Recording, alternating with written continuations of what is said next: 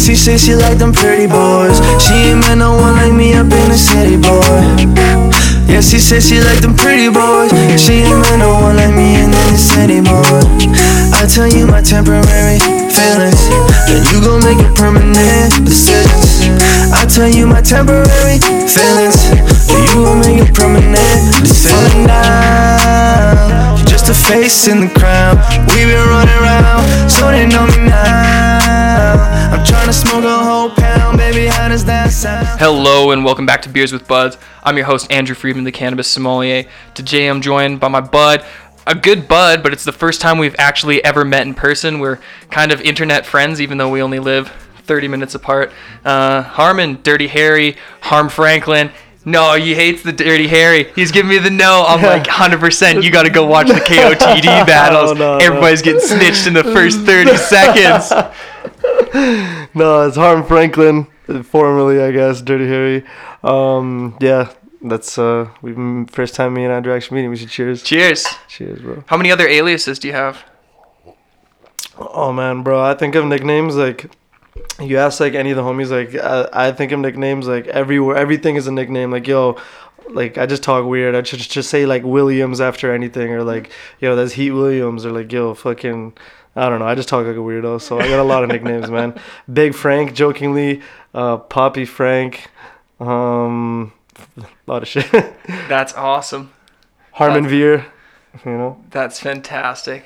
Big Ben Franklin. Just kidding. I have. Yeah, how many nicknames do you have? Oh man, a million. A million. I know, obviously, D Yeah. Fangs. D Fangs, Fingers, Andy Fingers. That's how it ended up as D Fangs because I'm just Andy Fingers, and then people got lazy and started calling me Andy Fangs, and then it's just D Fangs. oh shit, Uh, Damn. Wax Daniels.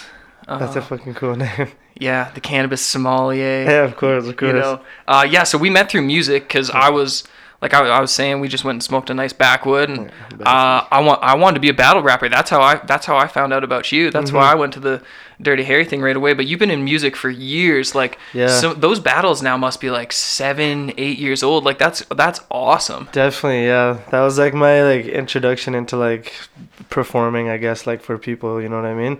And like it got me into actually performing and like doing shit like like act, you know what I mean? Far sorry, I'm high shit. And, I, and we're just getting started.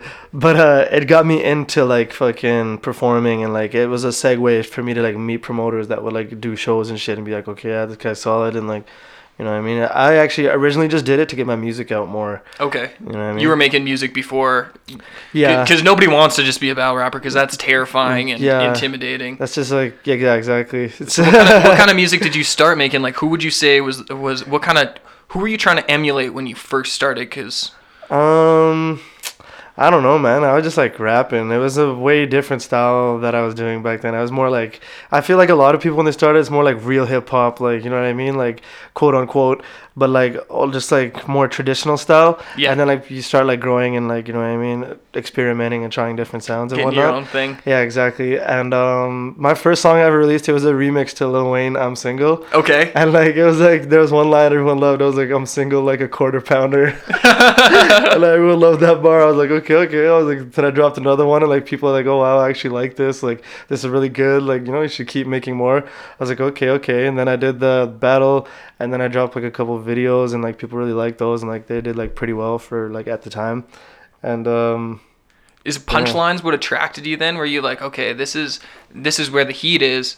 Because that's kind of the whole point of Yeah, battle rap, that- right? Is like you make a punchline and people either love it or hate it. Yeah, that's funny you say that because like when I first started rapping, uh, me and my boy Sam at the time, we would just like because we would listen to like Lloyd Banks and like Cassidy, Jadakiss, like just these like like sick rappers and whatnot, and uh, we would just like try to think of like crazy punchlines like they do, and like that just like like kind of morphed into me like writing raps and like and like junior high like puke kids like you know that's when I met Newell actually. They would like come up to me and be like oh shit is they always like the rapper kid yo spit some spit some raps. And I like rap like one or two like dinky little lines and they'd be like oh like, you know what I mean? So then fucking yeah it started from just like writing punchlines I so I was had a thing for it I love that story. I was I'm the rap kid because people used to do that to me. Mm-hmm. That's how I started rapping. I don't know if anybody knows that on this podcast, but I'm gonna show you the cannabis sommelier freestyle after Oh, I got I, there's a theme song for this. It's heat. you gotta let me ad lib in the back let's go Oh man, uh, but I got gun sou- gunshot sounds in the back. Brah, brah, brah. I did that on the streets of Chicago at like three in the morning, and but oh, shut the fuck up. yeah, Anyways, uh, this dude, I was like, you know, I was dressing like a like a skater gangster kid. And- sag loke. Yeah, sag This is what loke, exactly. That's for yeah. You gotta explain what a sag loke is to people. Sag and Loke, like you're just a you're just like a sag skater kid, XL tall tee, white tee. You're probably chilling at Millennium at Mills, and you're just a Pants like barely like six inches above your knees. oh yeah, they're just hanging on. I used to tie it with a shoelace so that they just kind of hang on right above the knee, and your shirt's just long enough down. Uh, yeah. Anyways, this dude was like, "Yo, rap." Rap battle me, and I was like, I was like, no way. And, and he's like, he's like, yeah. He's like, you want to dress like a gangster? And you're not gonna rap battle me? He's like, fucking rap battle me. Yeah. And I was like, okay, I guess I have to do it. Yeah. And he just clowned me. Like he was so this guy was so ruthlessly mean to me. Shitty feeling, huh? Yeah, I was like, what the fuck? I was like 13 years old, and this guy was probably like 17 or 18, and he just fucking was ruthless. Like I remember one line, it rhymed so good, and he's like, "I'm fucking raping your baby sister," and I was like, I never met this guy, and I was like, "Oh, I have a baby sister." and that moment, I was like, "Yo, I, I better learn to be a rapper." I was like, "This is the, this is never fucking Never happening again, again. never again." like I'm gonna stay strapped. It's like you know, like if like you ever like you get jumped or something, then you're like more. You know, you kick. Sometimes you might, you know, Yeah, I got ju- some. Yeah, you I got jump. lyrically jumped You got- straight up.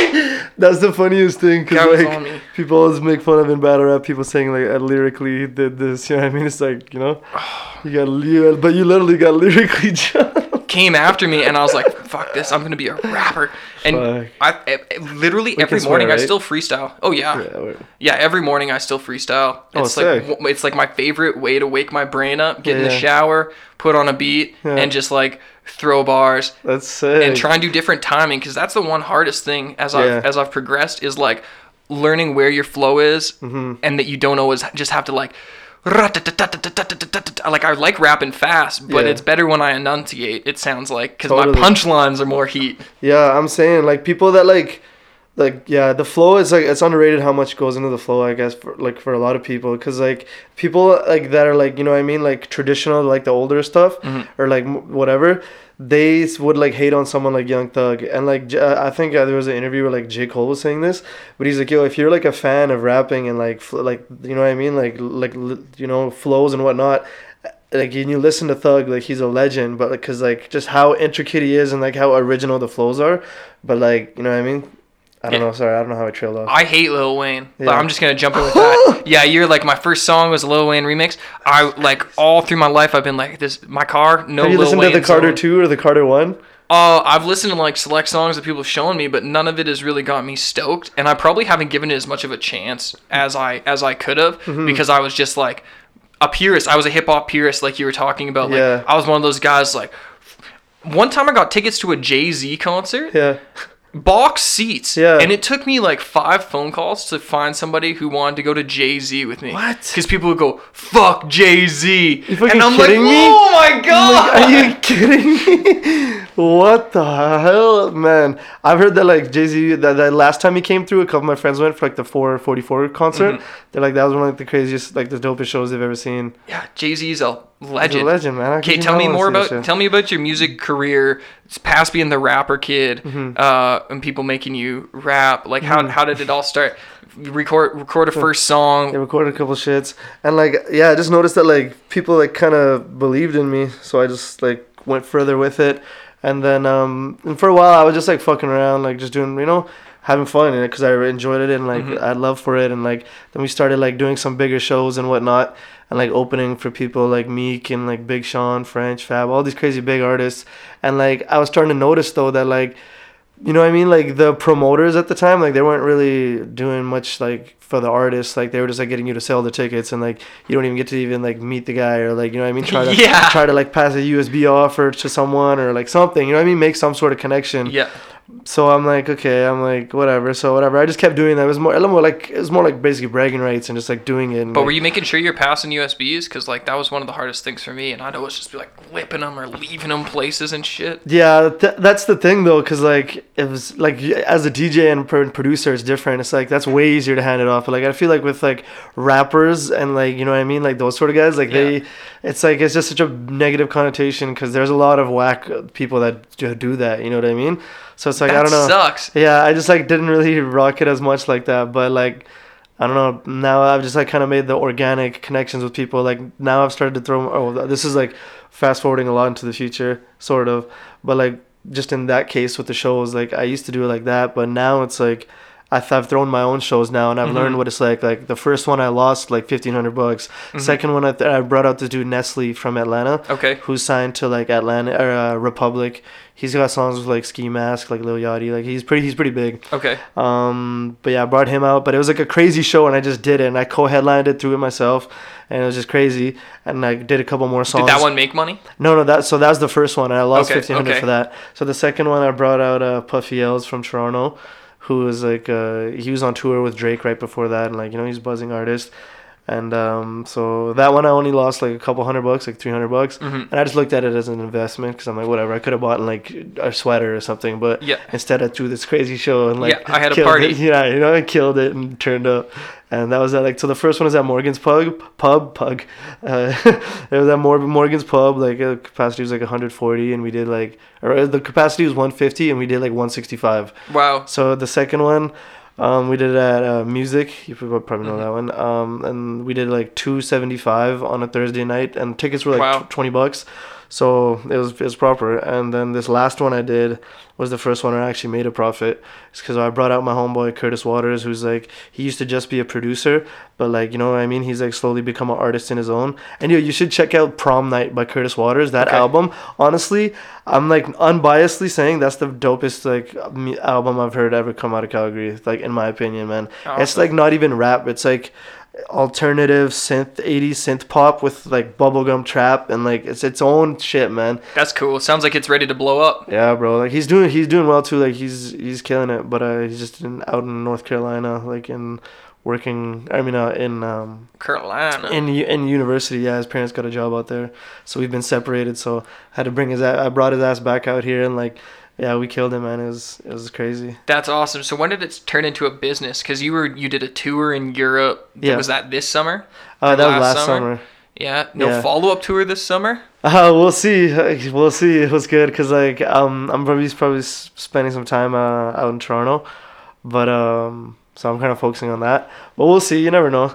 Um, but uh, I've been I felt like I've been treating it more seriously over the past like probably like two or three years after I put out the Learning Curve three because I saw like people really like the songs and like you know like the people still listen to the condo like Mhm. all people tell me that all the time that's one of their favorite songs. So um sorry. Um fuck where was I? Wh- uh, whatever. I got a new question. When was the first time you got paid First time I got paid, like for like, performing? to- or- for like nicely, and I was like, wow, like I can do this shit. The first time I got that, I was like, um, one of my songs was uh, the official theme song for the Edmonton Rush. okay. So like the lacrosse team. Huge. Um, but now I think they're now they're the Saskatoon Rush. okay. So basically, one of my songs, my sister, like we we we know them, right? Like we know the people that that uh, run it. My sister does. So she's like, "Yo, I need." Uh, she, she they, they like yoga or something, whatever. Talking, they're like, "Yo, we need like a new so- a song for them to come out to, Mhm. and like you know more urban, like, but da da da da. We don't know." And then my sister's like, "Oh, like yo, like my brother, blah blah blah blah blah, Dirty Harry at the time, or Harm Franklin, and their son already like fucked with my stuff, so it was like perfect. He's like their son. I got the stamp from their son. They're like, yeah, this guy's fire. So uh, they paid me like pretty nicely for like the rights to that song. I bet that was real money. Yeah. That's like a that's like a good one where they're gonna play it a lot and they played on loudspeakers. It was yeah. So every home game that season of 2016, they came out to that song, and um, like they they brought me out there for the season opener to perform like in like right, Okay. right before the face off. and paid you for that too. Yeah, it was fucking, it was dope, man. And like, it was like that was probably the most crowd that I've done. There was like eight thousand people at that one. At That's at- huge because it's in the big stadium, right? Because Yeah, it's the it's. NLL or Yeah. whatever, the National Lacrosse It was, League. it was back when Edmonton still had Rexall Place, so that's where it was. That's crazy. Um, on another note, lacrosse game, one of the most boring things I've ever watched. Really, I thought they were pretty turned, man. I thought it was more of like, it was more like there wasn't as many people as a hockey game, but I was like, man, if this place was full, this would be way more rowdy than a hockey game. You really have to pay attention to know where the ball is. That was my big problem. Yeah, I was true. like, I was like, every time I'd, I'd take a sip of beer or eat something, like there'd be a goal or like, you know, all the guys are waving their sticks, and I and um, how do I can You're I like, see the the white ball? the- yeah, what the like- fuck is going on? Uh, it was pretty fun, but I was I didn't get to see a. There was no fights at Yeah. the one game I went to. I think there was like a couple fights at the one I saw, and like the owners hooked me up with some crazy seats, so I was like, damn. Was You were in crazy, it. Yeah, that's cool. That's really cool. Okay, so what about like a like shows like locally? Shout out Cindy and Bruce. Yeah, if I Cin- want to hear this. You guys are G's. yeah. That's awesome. Yeah. Yeah. every, man, just need like 50 of those breaks in a row and things would have been awesome. Yeah. So Do you do music full time now? Nah, I don't do it full time yet. I do it like where like some months I'll like tear it up and like I'll Mhm. be good, and then some months I don't. You know what I mean? So it's Mhm. like it's inconsistent. So I still do a, a part time gig. Do you full time hustle on it though? Oh, most definitely. I'm like always fucking. I'm always at it, man. I'm always I'm always working. I'm all like I, for, for a while. I like I for like two years, like a year and a half, two years ago. I'm like, okay, yo, this year, not even this year. I was like, you know what? That's it. I'm like, no one is gonna outwork me. I was like, I'm just gonna put in the work. I'm like, cause you know, I mean, hard work beats talent when talent was work hard, and I knew I already had the talent. So I just been like going crazy with it and like always working. Like I'm like for me, off week is when I'd like record like only like three times a week. You know what I mean? Mm-hmm. How do you But, find but sometimes shows? you need sometimes you need those that like you need a break to just like live life and like go live experiences so you can put it back into the art. You know? yeah, go go do shit. I Yeah. find myself working so much, Yeah. and sometimes I'm like, damn, Yeah. I want to go snowboarding. you gotta give it a break sometimes. I'll go with uh, Josh. Uh, uh, we can bleep his name. I, I go or something. I don't know. We go. I go with Josh Hedricks all the time. Every second Wednesday we go. Snowboarding? Yeah. Oh, that's cool. So if you wanna come, man, pull up. Yeah, I've, I, are you get? I, this sounds ridiculous. Are you, are you, are you? I don't even want to say it like that. How? What level of snowboarding do you do? I'm like okay, so I so when I started, I went for like four years, or like four seasons, and I was Yeah. starting to get pretty good. Like starting to do like little jumps, and like um, you know, I mean, just gaining confidence. And then I honestly stopped literally for like two years, and I didn't go. I didn't go for like one, two seasons in a row. And now this year, I've gone like a couple times, and like now I've started to get my confidence back, and like I've been starting to hit jumps and like go on the boxes and stuff. So I'm like, I'd say intermediate, but like Okay. Josh is like when he was like, "Yo, man," he's like, "I did not expect you to be as good as you are." I'm like, "What do you mean?" He's like, "Yo, because there's that one time when you were like ripping down." he's like, and it was like chop, like you know when you it's like you're like chopping, you can't stop on your edge. So it was like that. So I was like chopping, and I like like biff, but it was like all good. And he's like, yeah, he's like, yo, he's like, you go like as fast as me, or like if not as fast, and he's gone like probably like 50 times. So like. I, I'm all right. I'm not like crazy, crazy. I'd say I'm like intermediate. Like I can hit like little jumps. Like I've been starting to catch air and shit now. Like this Right last on. time. So like I think this next time I'll be starting to like more and more and more. You know. You'll get it. It's all Yeah. about the.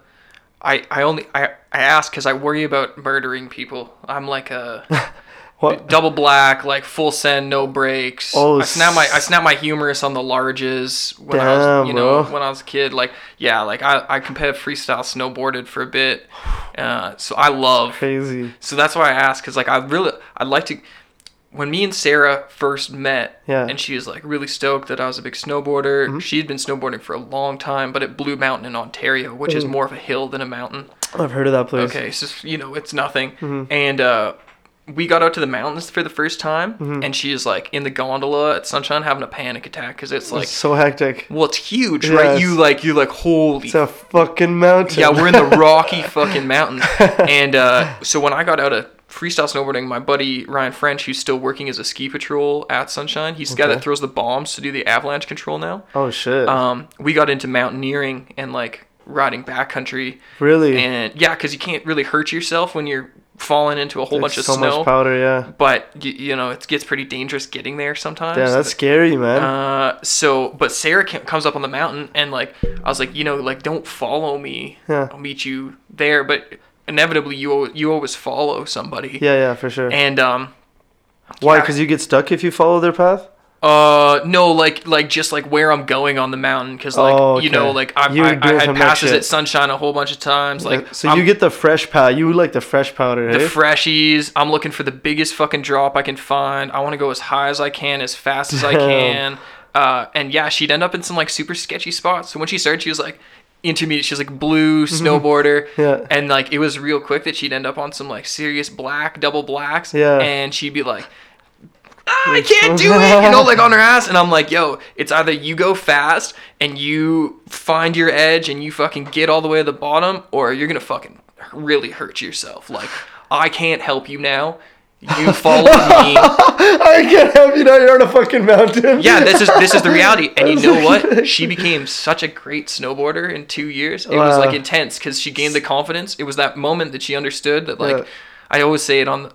Nobody probably understands it when I say it, but I always say full send, no breaks. Yeah, I know exactly what you're saying. Full send, no breaks. Maybe, I don't know if that's an Alberta thing. No, that's a, that's a thing. I think it's a. I think it's just like a, a bra, like you know, it's like a Canada snowboard guy Yeah, thing. full send, but yeah, breaks. don't speed check. Fucking just go. No breaks. If you slow down, you're probably gonna hurt yourself way more than if you go Yeah. super fast. That's crazy, man. And so yeah, so I always warn people of that. I'm like, I don't know if you want to go last snowboarding. last time I was on the chairlift, um, uh, we were we saw like from from the distance one of the mountains, and like there was just like one set of like prints that someone like went all the way up like a distant mountain and then came down. I was like, holy fuck! I'm like, man, Yeah, that's the someone stuff- is hit. I'm like, that's the shit like Yeah. that you would be doing. Yeah, it's like, a- that's it's- crazy. That's the best stuff. yeah, I bet it's like literally your snow, like untouched. It's amazing. Uh, but you would be surprised how many people actually go out into the middle of nowhere to hunt for that stuff. It's pretty Mhm. cool. That's wild. There's a, actually a whole um oh how can I not remember it now?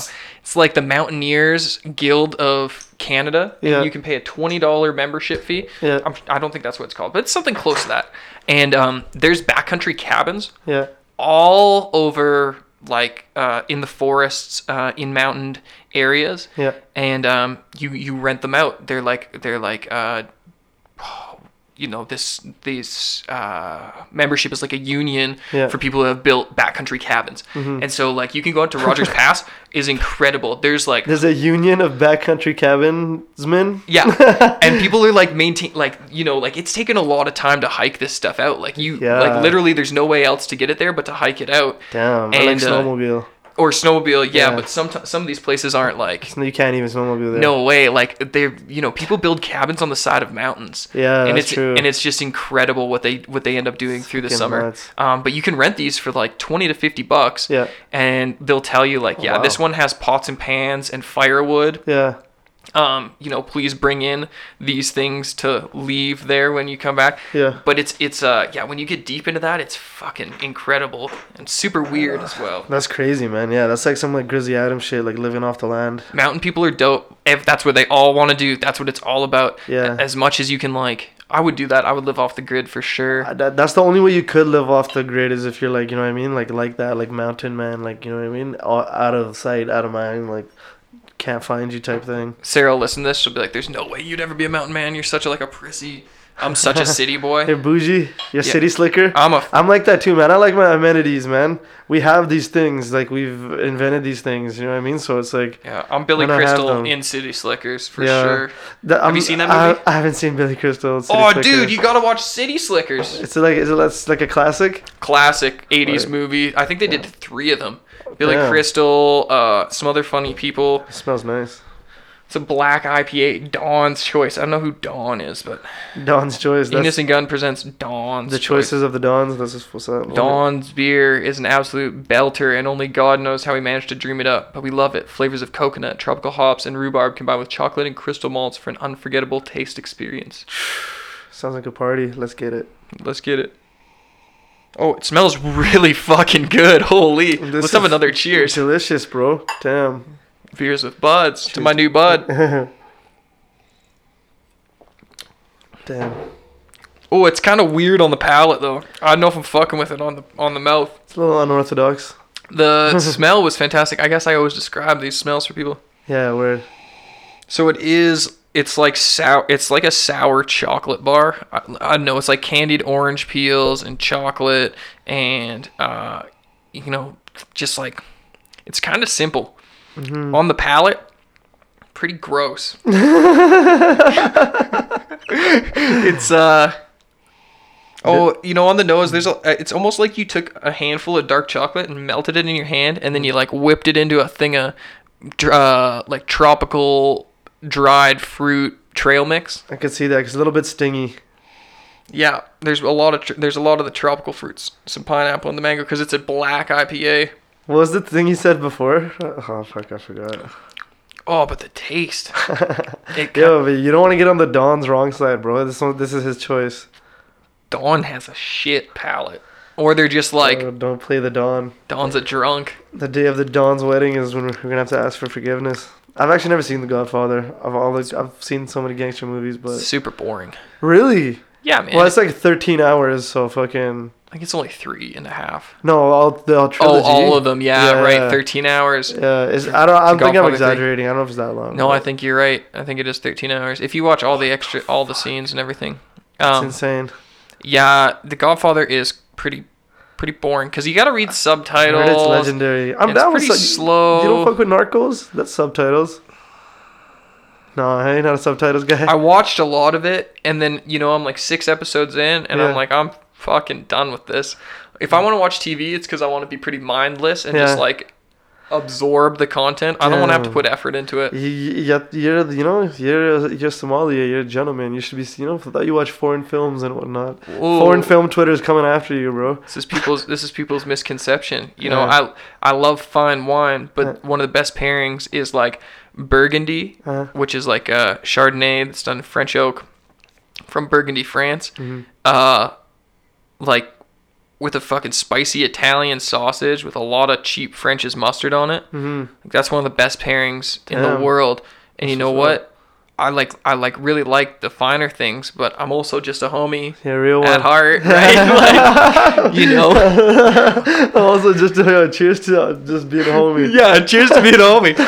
that's the reality. We'll, it's so funny when people come over and you know we're having like a sesh or something, and then we open like a two hundred dollar bottle, and it's like, it's not because I have to. It's just because I want to. You're a good host. You know, you enjoy it.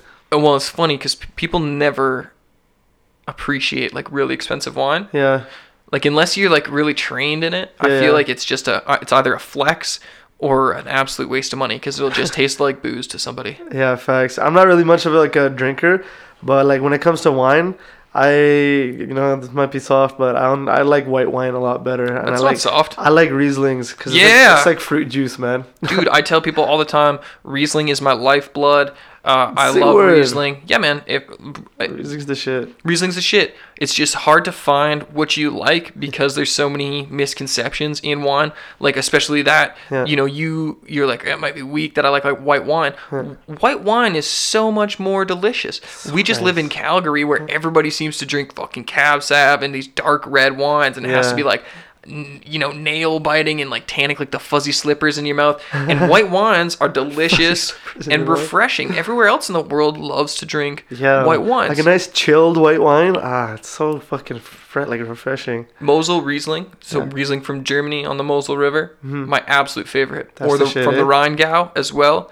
Okay, I'll remember that. Ger- yeah, where that's the Dude, hit me up next time you're shopping for wine. Send Yeah. me a send me a picture of the Rieslings. Yeah, Go to Alsace as well. Yeah. You would probably really like uh, Alsatian Gewürztraminer. Yeah. Or um, the Riesling they do as well because Alsace is this spot between France and Germany Okay. that's actually gone in between German and French rule multiple times. So the culture it's is like right on the border type thing. right on the border and uh, multiple wars and multiple land grabs. Mm-hmm. So they have this intricate um, blended culture, but they have their own dialect. They they s- they speak Alsatian because they It morphed.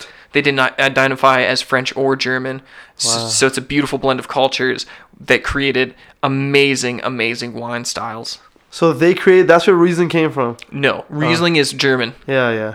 Yeah, like that's what they say. It's it's from it's from German, but like uh, Austrian Riesling. I've had like really French good. Riesling. I feel like once, and it wasn't bad. Yeah, Maybe I'm tripping, I don't uh, probably not. French. No, okay, I might be. Well. Alsace, Alsace would be like the main Riesling place from France, but there's a Yeah. lot of great Riesling in Canada. That's one of the big things I talk about. Um, because From like Okanagan. yeah, well, so what happened was there's this uh, the Weis family, Nik Weis, St. Urbanshof, which is a famous place on the Mosel, and they have properties on the Rheingau. Okay. Um, his they smuggled this their their cut of Riesling to Canada. Yeah. They called it the Vice. It's the Vice cut, and um, Hermann Weis, I think, was the dude who smuggled it Yeah. in his suitcase and they planted it in Niagara and it grew really, really well. And now that's the most planted cut of Riesling um, across Canada. And that one was planted at the very first one was planted at. Oh, this is gonna eat me inside, man. Uh, So he brought it from Germany out here. he smuggled the cuts Wow. because that's one of the craziest parts about crazy. uh, wine. Yeah. People had to smuggle agricultural products Yeah. in their suitcases, just like weed, except they're bringing Why? Like potato salad, like a, a, a briefcase full of potatoes.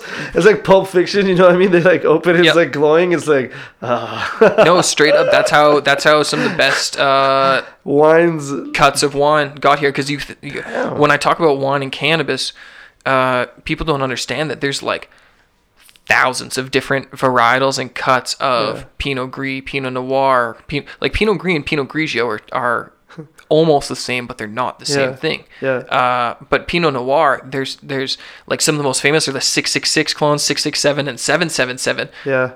but there's all the hundreds in between there. Yeah. Um, but on the label, it just comes out as Pinot Noir. So if we, it- you know, cannabis may be simplified that way um, in the future, and when it'll be on the consumer to be educated and informed, just like a wine consumer now. Yeah. Like unless you know about a wine label and Yeah. can read a wine label, it's just gibberish. Yeah. Word. Especially French wine labels, because they just or Italian wine labels where they just list the the village, and it's like you have to know That's true. That's funny you say that. Like, yeah, people are gonna have to know this shit with like just like wine with weed, because like the times that I've bought from uh, like like you know what I mean dispensaries, um, gross like ca- Canadian dispensaries, it's just been like the weed has been so weak. It's been like not so like yeah, pretty whack, like pretty trash. like legal cannabis Yeah, since yeah. legalization. Yeah, but of course, uh, we only buy legal cannabis, Officer Jones. Oh, I have I get I'm kidding. donated cannabis. My friends share cannabis with me constantly. Oh, word. This is uh yeah, this is it. I don't, I don't I don't pay for cannabis, but it's totally legal to share it with people now. So yeah, facts. that's ex- that's exciting. um, no, legal cannabis has a long way to go. Yeah. I've tried a bunch of stuff. Um, I did just review some pretty good stuff recently. I saw you posted some shit about uh, like a, a, a article about uh, a legal cannabis that like that has like a long way to go. What did you say? Mm, oh yeah, I think I feel was like, just yeah. trying to silver line stuff and say like, you know, cannabis yeah, can, jokes. We both cannabis, scratching yeah. at the same time. cannabis can only get better is was I think one of the things I was talking about. Like just like the reality is it might be pretty trash right now. Yeah. Or like the multitude of it might be pretty trash. But let's look at it like a let's look at when you go and buy beer. Mm-hmm. Ex- excluding the craft beer revolution of the last three years. Mm-hmm. You went into a beer store and most of it was just generic crap Yeah, yeah. that didn't like, taste very good and got you drunk. yeah, Nobody was looking for anything past an ale or a lager, and it didn't matter if it was really sweet or it had unbalanced alcohol in it. yeah, And that's kind of where cannabis is today. yeah. I just think cannabis um, grows so rapidly. That's a cool parallel. If yeah, if we consider that it took 60 years in Canada after the end of Prohibition to get a craft brewery license, Mm-hmm. uh, 1923 to 1986, uh, then it's you know we're way ahead on cannabis if micro cultivators can come in. Yeah, if we if we see them enter the market next year, two years, three years from now, um, yes, you'll see the price jump. People are like, "Oh, cannabis is too expensive." Yeah, They've never bought cannabis in California, obviously. yeah. like. It's like th- yeah, they charge like expensive out there. I heard in New York, like a, a gram of like gas is like 30, 40 bucks. Exactly. But like, but if you want to buy moonshine today, it's cheaper than going to the liquor store. And if people don't understand that, it's just like buying illegal cigarettes, the bagged cigarettes from uh, the Indian or the First Nations Reserve. Um, I'll edit that out. uh, no, I don't I'm care. just joking. The- how you know what? I, like it's it's the Indian Minister Affairs office still. Like I can't completely get it out of my vocabulary, but soon it'll be a very different thing because uh, as as our country becomes more and more multicultural, Yeah. that word has a completely definition. And people, uh, First Nations, nobody even. I, I would say it's like one in five people might think about that as a as a as a First Nations person versus an actual Yeah, in, Indian person today. facts. Um, don't remember where I was going with this at all. My bad. Uh, It's okay. Like, I don't know. I'm good at being distracted. it's my bad. Phone call. You know how it goes. The best is when I listen back and then I realize where I tailed off and I'm like, oh, perfect. I, I could have had a story. You you listen, you fuck with Grateful Dead? The Grateful Dead? Yeah. Oh yeah, big time. I've noticed their artwork and stuff has gotten really popular in, like across like pop culture over the past little while. Re- resurgence of LSD. Yeah. Hey, what do you mean resurgence of LSD? People are doing LSD again? Yeah, I I guess. Yeah, psychedelics are becoming mainstream that's true. counterculture again. Word. That's Uh, true. Like, yeah, people don't want to. Honestly, I'm not that I've done every drug, but out of the drugs that I have done, I think LSD besides weed is the realest illest drug. Yeah, it's incredible. hmm It's incredible. It changed my life. I Uh-huh. went from being in like an asshole gangster. I took Uh-huh. eight stamps. got lost in the forest, watched a pole grow out of the ground, and it grew through the sky. I was like sitting there crying, earthquakes going on, and um, like I was literally thought I was gonna die, and this pole's growing through the clouds, and it's growing and growing, and I and I'm looking at it, and I realize that there are direction signs on yeah, it. Yeah. Uh, but as they're going by, I'm able to read that it's like all the decisions I've ever made, the things I've said. Yeah, and it's like it was like my conscious uh, visualization of the butterfly effect, and everything I was doing was perpetually fucking up my life, and it and like. I, I sat there for what felt like an eternity, like crying and watching this, and it kept going and going. Yeah. And then I, as I like came back out of the forest, uh, I saw I saw some people I was with, and these dudes like melted away. Like like I just thought they were like the biggest losers all of a sudden, and and they and I, they like melted, and I was like yeah, and I started thinking way differently. Like after that, like that was a wild trip, lasted Damn. lots more hours. Yeah. But that moment really resonates with me in life because it made me think about my actions way more. Made me realize that I was I was fucking up. Yeah, it's a true self-realization drug. Oh yeah, ego death, self awareness. I Uh, always tell people that that's like you've experienced that. Fucking the most I've ever done though was one and a quarter. But I was thinking, oh, you gotta go deeper, bro. yeah, Oh yeah, at least two. First time I did it was two, and I was like 15, 16, and I was just gone, and it was incredible. as actors. It was awesome. Yeah, you're right. Yeah, might have to take it up a notch. I can't do mushrooms. Mushrooms make me sick. Yeah, my the gut rot and shit. Yeah, I puke, It- It's my- a different vibe. Yeah, exactly. My uh, my biggest fear is to like shit or puke while I'm high on psychedelics. Mm-hmm. It's just if there's yeah, just terrifies me to have to poop while while I'm high on on psychedelic Mm-hmm. You drugs. gotta go deeper here. Oh, dude, like oh, and mushrooms always just like it's like I'm gonna throw up, I'm gonna shit my pants, and um, and then I tell people this sometimes, and they're like, yeah, my homie always shits his pants when he does mushrooms. it's like, like, what? Why are you why are you friends with this guy? Why does he eat mushrooms? yeah, that's just a part of the thing, man. You eat the shrooms, you trip out, you take Yeah, you it's just what's expected. One time I was watching Prisoner of Azkaban. I ate like a gram of mushrooms, and I was just sitting there, and it got so trippy. Yeah. The color grading in that movie actually isn't very good. Yeah. And so I'm watching it, and this is one of the things as I like, like I, re- I've always really liked cinema and film and that kind of stuff. But I'm colorblind, so this is another Mm-hmm. What? thing. So I'm watching the Damn. color and w- psychedelics.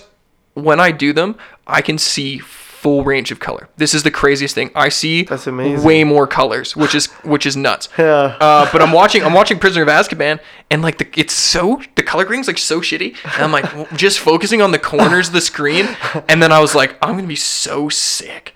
And I got and and then I like held it, held it, held it, and I walked away. And it was like I like vomited like a slug. It felt like just crackers and mushrooms. I was like, oh, what am I doing with like, my It life? was like the Eminem video. And it was Yeah, like exactly. My life felt so much better after that moment. It was like I projectile vomited anxiety out of my body, yeah. and I felt great. Like the the after effect of it. Yeah, yeah. Uh, That's what I heard you get higher after you puke. I don't know if that's real. Where it might just be like, you know, urban legend, youngins. One time I puked on mushrooms at this at this house party when I was in high school, Yeah. and uh, You're geeked up young and hey? Yeah, you gotta have some. Ex- I feel like sure. everybody has like crazy high school experiences, Yeah, yeah. and if you don't get to like have those in your adolescence, then you might end up having them later in life when it might not be as appropriate. True. But it's probably not good for my developing mind. Like doing drugs as an adult is a much different experience than doing drugs as a as a kid. youngster. Yeah, totally. Um, but I puked at this party, and uh, I remember like I did get way higher. It was like eyeballs were rolling around. It was like this was like the most intensely psychedelic moment on mushrooms I've ever had. Wow. And I was fucked. I was terrified of that moment for years after. But I I was like straight up. I went to my buddies and I was like, I'm gonna call my mom. And he's like. You are not calling your mom to my house right now. He's having a huge party. Everybody's just whacked, and I'm like, yeah, Well, man. everyone was everyone, everyone was tripping. I think there's a lot of drunk people, but I think like half the party had probably eaten mushrooms. Like you know, it was a it was a lit party. They had like That's a four foot bong, and I think this was probably what made me puke because Yeah. I was hitting that four foot bong like, Like nothing. not, yeah, Whack, when you're on shrooms or as like you can fucking just like chief like you could take like seven bong hoots and like it's nothing. Yeah, was, so we ended up. So I called my mom and I was like, "No, you got to pick me up at CPU." And she's like, "Why?" And I Is this like, Queensland? "Uh, no, in in Sundance." Okay, okay, yeah. And so we walk over, and these two dudes are like, "Okay, we're gonna go get pizza." And I was like, "Thank God," because I probably wouldn't have made it there by myself. So they're like drunk and, for sure, and they're running ahead of me, mm-hmm. and like I'm so high, and I'm watching this guy driving his car, and I see these dudes in the road, and I'm like. Yo, this car's gonna hit you. Yo, this car's gonna hit you. Yo, this car's gonna hit you. And then the car's straight come for it, and I just grab this dude and like, vroom, and like, vroom. and it was like, oh, he was like, yo, you just saved my life. And I'm like, I'm like, yo, I saw it coming. I had a premonition. Yo, like some fucking Sandra, no, not Sandra, but like fucking Final Destination shit. Dude, that's happened a few times on psychedelics where I'm like watching cars and I'm like, this is gonna happen. This guy's gonna crash. You might have just been gonna tripping though. crash." I see that all the time, like near misses. I see a lot of near misses. when we lived on 14th Street. Yeah. Was that 14th Street and 180th Ave? Is that where we Where were? the fuck is that? Oak, uh, like Palliser, uh, uh, Glenmore Landing. I don't know. That's not. It can't be 180th, bro. I don't even know my 90th Ave. I don't even remember my old address anymore. Okay, word. We used to watch so much crazy shit happen there.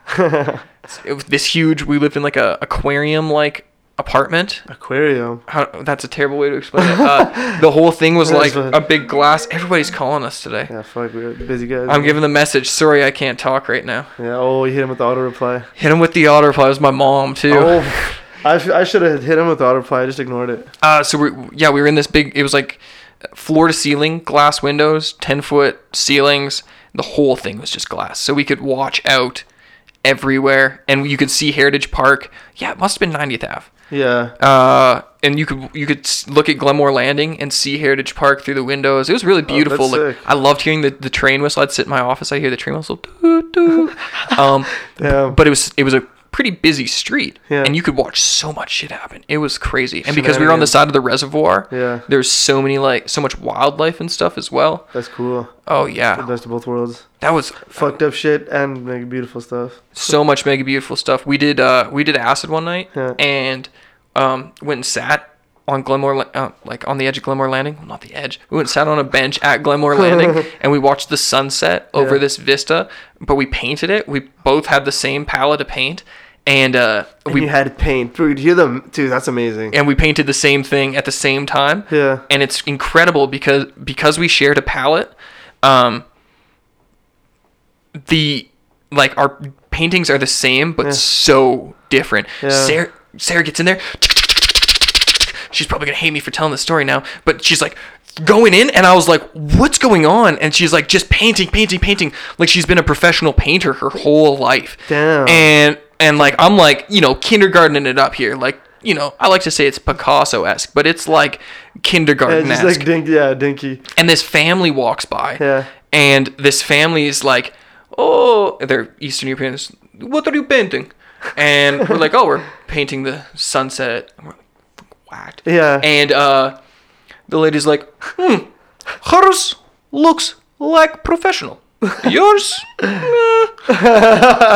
so they go by, so they walk away, and we finish painting. And Sarah, literally like two minutes in, she's done. She's wow. and I'll show you the paintings. They're downstairs. Yeah. And hers is like, there's like fucking negative space in it for like the casting of the light. It's it's like it's like she's been painting her whole life. I was I'm like I'm still astounded by Yeah. the amount of technique that she put into it Yeah. having never painted before or taken crazy. I took art every year of school.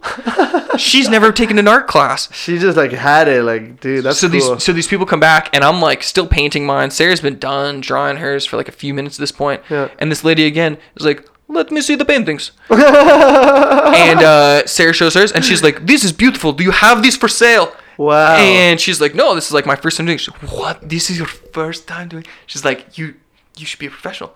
And she's like, "Yours still not very good."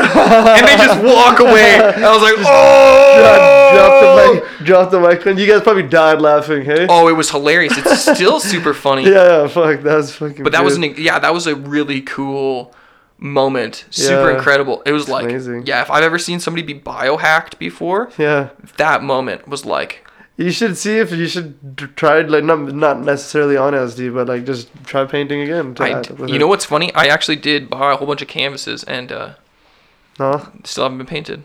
she's not down. Maybe we'll try again. Give it a go. Take it to paint night. Yeah, man. I wanted to do puffin paints. What's that? Oh, fucking paint night, but we, yo, that's fire. I wanted to organize that. I thought it'd be cool. That's a good idea. That's probably how I could get a female demographic that will want to book me for parties to Yeah. come to something. That's a good idea. Puff and paint. Yeah, I'm gonna set that up. Like there it is.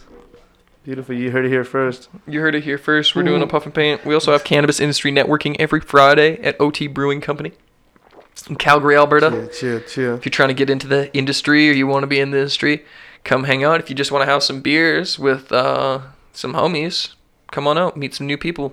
OTB. What does that stand for? OT Brewing. Oh, OT Brewing. Yeah, it's a good spot. Where they? Wh- Where's what area is that? Mm, it's kind of above Ogden. It's like on 42nd Ave, right by Cash Casino. Okay, okay. I know what that is. Yeah, good brews. Homie's the brewer. Um, yeah, shout out to them. Thanks for letting me host my stuff there. Shout out OTB Yeah, shout out OTB. and OEB. So tell me more about music. Tell me more about the hustle. Like, where are you at? What are the lessons you're learning? What's like the grind for this year? Because you said you had 150 tracks unreleased. Yeah, I have a lot of music, man. My friends are starting to like go in on me and be like joking jokingly being like, "Yo, like now you're just lacking at this point, not putting this stuff out." Cause like, it's like you know I'm not delusional. Like we know, like I, we know I, I have a deep love for this for music. So it's like we know what's good and what's not, and like I have a lot of uh, really good stuff that I just want it to be delivered well. Cause I feel like everything is how you, it's more so how you package it and what you show people. You know what I mean? Mhm. So I've been thinking. So I have been shooting uh, like little 30 second teaser, like crazy, like high quality clips for every song that I'm gonna start dropping, because I'm gonna dro- start dropping them consistently.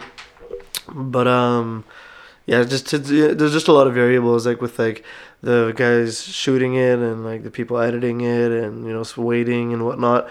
But I just know what I have, so it's kind of like.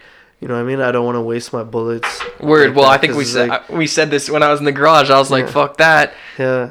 I fucking don't agree at all. You should put everything out right now, and you should be shooting these 30 second clips on your iPhone and like just going full send. 150 days of music, a track a day, or at this point, you could do one every two days and have a track every second day for the entire year, and then release new music next year, a whole album, uh, like a 12 track complete heaters, or the best ones. You just keep 'em. keep them, dude. Have you seen this dude, Marc Rebillet? Mark you know. Oh, he's they call him uh fucking Loop Daddy. Loop Daddy. Papa Loops. Yeah. And this guy is like pretty eccentric. He's a good singer and he's a great musician. Yeah. But he has uh like a Roland loop station, a keyboard, Logic, and a whole bunch of like percussion instruments. Yeah. And he just um he just goes. Yeah. And he just records it. And whatever comes out is what he makes. And it's like everything's freestyle. And he but he makes Pretty sick. content out of all of it. Really? And so it was just like, you know, like that theme, like jumping on the thing. He was one step away, and then people just kept watching, kept watching. And now he's been touring the world. Uh, and what he started doing, he's like, well, while I tour the world, I'm going to do a song a day on Instagram, exclusively for Instagram, in every hotel room I'm in. Damn. And so he's pumping out a track a day there. He literally is doing live tracks every night on stage. Yeah. And then he's re aggregating these live tracks that he's doing into more YouTube content because he can split them up. yeah, word. Damn. And and it's like, so he's in Calgary on the 24th, and I'm stoked. I'm keep trying. I keep asking him on Instagram to come be on the podcast Yeah, because that'd be sweet. that'd be fucking fire. You Right. know, you know his shit too. Like you know, it's good. yeah, man. I, I you know like I I was like if you know if you don't want to come on the podcast, like come over and jam. Yeah, your setup downstairs is wild. Thanks. And have you talked about it on the show before? Mm, not really. Yo, if you for y'all that don't know, man, he's got a crazy setup with like like a full drum kit, keyboard, turntables, a beautiful guitar. I was like, holy shit, man, it's a musical fellow here. Yeah, I play it all too. Uh, that's what's up. I, Multifaceted. I want to learn uh, saxophone. Oh man, that's the sexiest instrument. Right That's what the true lovers play. You know what I mean? when I when I proposed to Sarah, I had a Yeah. saxophone player hide on the on the uh, what's what the dock that I The proposed on. veranda was it a veranda? No, it was like a gazebo on the end of a, a, a gazebo on the end of a dock on, on the Caribbean just, Sea. That's just as good. Yeah, that's better actually than. And uh, and uh, yeah, so she so w- what I did. This is good. I don't think I've ever told the proposal story on here. so it's so she uh, she was like before we went on vacation. She was like, you know, I've always wanted to kind of do a photo shoot. And I was like, so have I. Yeah. And I was like, oh, this is the perfect time to propose and get it on film. Yeah. So I booked a photo shoot in secret, Uh-huh. and I was like, how do I make it super special? So I hired a sax player, and I was like, I was like, I want you to hi- hide at the So end how did you find a sax player in the Caribbean? I had to use the wedding planner at the uh, resort. Yeah, I like yeah. colluded with her for months to figure this out. Colluded. And so collusion. collu- straight up collusion. She was like, she was like, send me a picture of you and your fiance so that when you show up, I can come pick you out of line and come check you in in private. It was like full collusion. She came out of nowhere like, oh, Mr. Friedman. so yeah, so the day comes and like the sax players at the end of this, uh, at the end of the dock, Yeah. and they have the dock all blocked off and we're having lunch. And I'm like, okay, so we have a photo shoot, you know, at the man, I'm forgetting the word for it. There's a specific word. Anyways, um, What do you? What's the thing? on the dock. I don't know. Anyways, anyways, yeah. doesn't matter. um, so we meet, we we get out there, and the photographer meets us there. We're like standing around, and I'm like, oh, we're supposed to go out onto the dock. The guards have it closed off, and they're like, they're like, no, you're not. It's reserved for somebody. And I'm like, yeah, I'm pretty sure it's reserved for me. and and they're like, uh, and I see this dude at the end. So I told them to get the saxophone player to hide and look like just a tourist. Any, yeah, just anybody. like move, like not, like not, like you know what I mean, like his torso blocking. Yeah, he thing? was just Yeah. so casual. He had it all covered. He had a he had his uh cuz I want I wanted to play a cover of Latch cuz that's our song. Okay, so he okay. had so he had like a a boom box and he had that covered in a towel cuz it's like super casual. Yeah. And so the photographer comes over he's like, "Oh, hello." And I had the ring in my hand. And you told them though, but you told her Yeah. that you had it blocked off, like those. Yeah, but the guy was like, "No, it's not for you." And then the photographer came, and the guy's like, "Oh, it is for you." He's like, "He's like, good luck," because he knows everybody at the resort knows exactly Yeah. what's going on at this point. That's so sick. And so the photographer goes to shake my hand, and I have my hand on the ring because it's in my pocket. Yeah. And I've had it in there for hours at this point because like I didn't know how to get it in there for the whole setup. Totally. And uh, so he goes to shake my hand, and I'm like, shit, I can't take my hand off this ring. So I shake his hand with my left hand, Yeah. and it's super awkward. And Sarah's like, what are you, what? So we walk out to the to the end. Of yeah, that is pier. weird. That's so weird. This is what it's called, the pier. Pier, yeah. Damn, that took me a while. I So- thought it was like a Spanish word or something. So we walk out to the end of this pier, and dude's hiding. And he's like, "Okay, I'm just gonna take some test shots." And I knew it was like the test shots were the money, right? He takes the test shots, and basically on the second one, I'm gonna get down on one knee. The sax player is gonna turn around and start ripping our song. Oh and man. and it fucking worked perfect. Dude, it was so good. I gotta show you the picture. Amazing. That's amazing, bro. Holy shit. I gotta show you the picture. Yeah, thank God she said yes, or it would have been really awkward. Ooh, sax player just like throws the sax into the ocean. He pitches it. No, it was great. It was such a beautiful moment, and like the sax Oh, players that's ripping our song, and yeah, it was perfect. It was it was really beautiful. That's amazing, bro. Yeah, thank Fuck. God it all worked out. I was so worried about dropping the ring through the through the dock, Yeah. like just terrified. Yeah. Worst case scenario always, right? But no, that's cool, man. That's beautiful. Congratulations. Thanks. Get married in Jamaica this year. Oh hell yeah. Speaking of Jamaica, I loaded up our Puffco Peaks, Oh hell yeah. so I'm just gonna uh, double tap yours while I. I'm gonna get a little snap of that. Ooh. I, I, Oh, I'm, yeah. I'm, I'm double fisting now. We're in it. We're live on Snapchat, on the podcast. This is almost like Inception content. Double Puffco Peaks. Bam. I'll post that later. You know. Here, I that one's for you. Disrespect the listeners. And then when it uh when it goes, zzz, zzz, you'll uh yeah just leave that on while it heats up. I loaded it. Perfect. I, know. it. Cheers.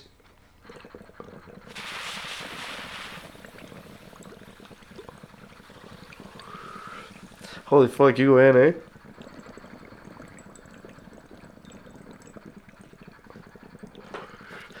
That's wild. I'm already coughing from that.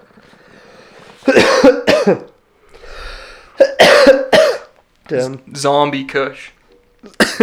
Zombie Kush. Who's the place that made Double these- tap. Okay. Back. The- these are the Puffco Peaks. They're just nice because they don't uh you don't have to use a torch or anything and yeah, this silent. is so chill. It looks cool as fuck too. People say it looks like an alien dildo. Yeah, I can see that. That's like that, you know, that uh, Young Thug tweet where it's like, no homo, we smoking no penises. No homo, we smoking no penises. you think the blunts are so big, they look like dicks. Big. I call them gorilla fingers instead of gorilla dicks. Gorilla fingers is chill. One time uh, for um,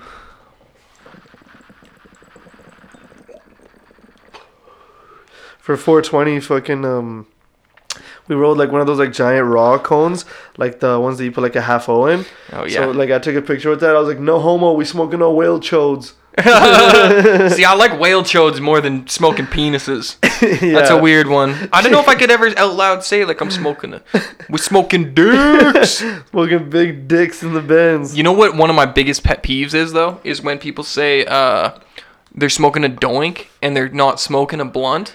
Yeah, word. I'm like, you're not smoking a doink. yeah, it's just a J. But I guess I just mean doinks and a big ass J. But R.I.P. Fat Dave, he would have he would have had none of that. Who's Fat Dave? He's the guy that started doinks. The word doinks. Oh yeah, the chubby guy. Yeah, yeah, yeah. yeah We yeah. smoking big doinks. Yeah. Who? who- I got loud. Who want to link up? I think he died of diabetes. Say word.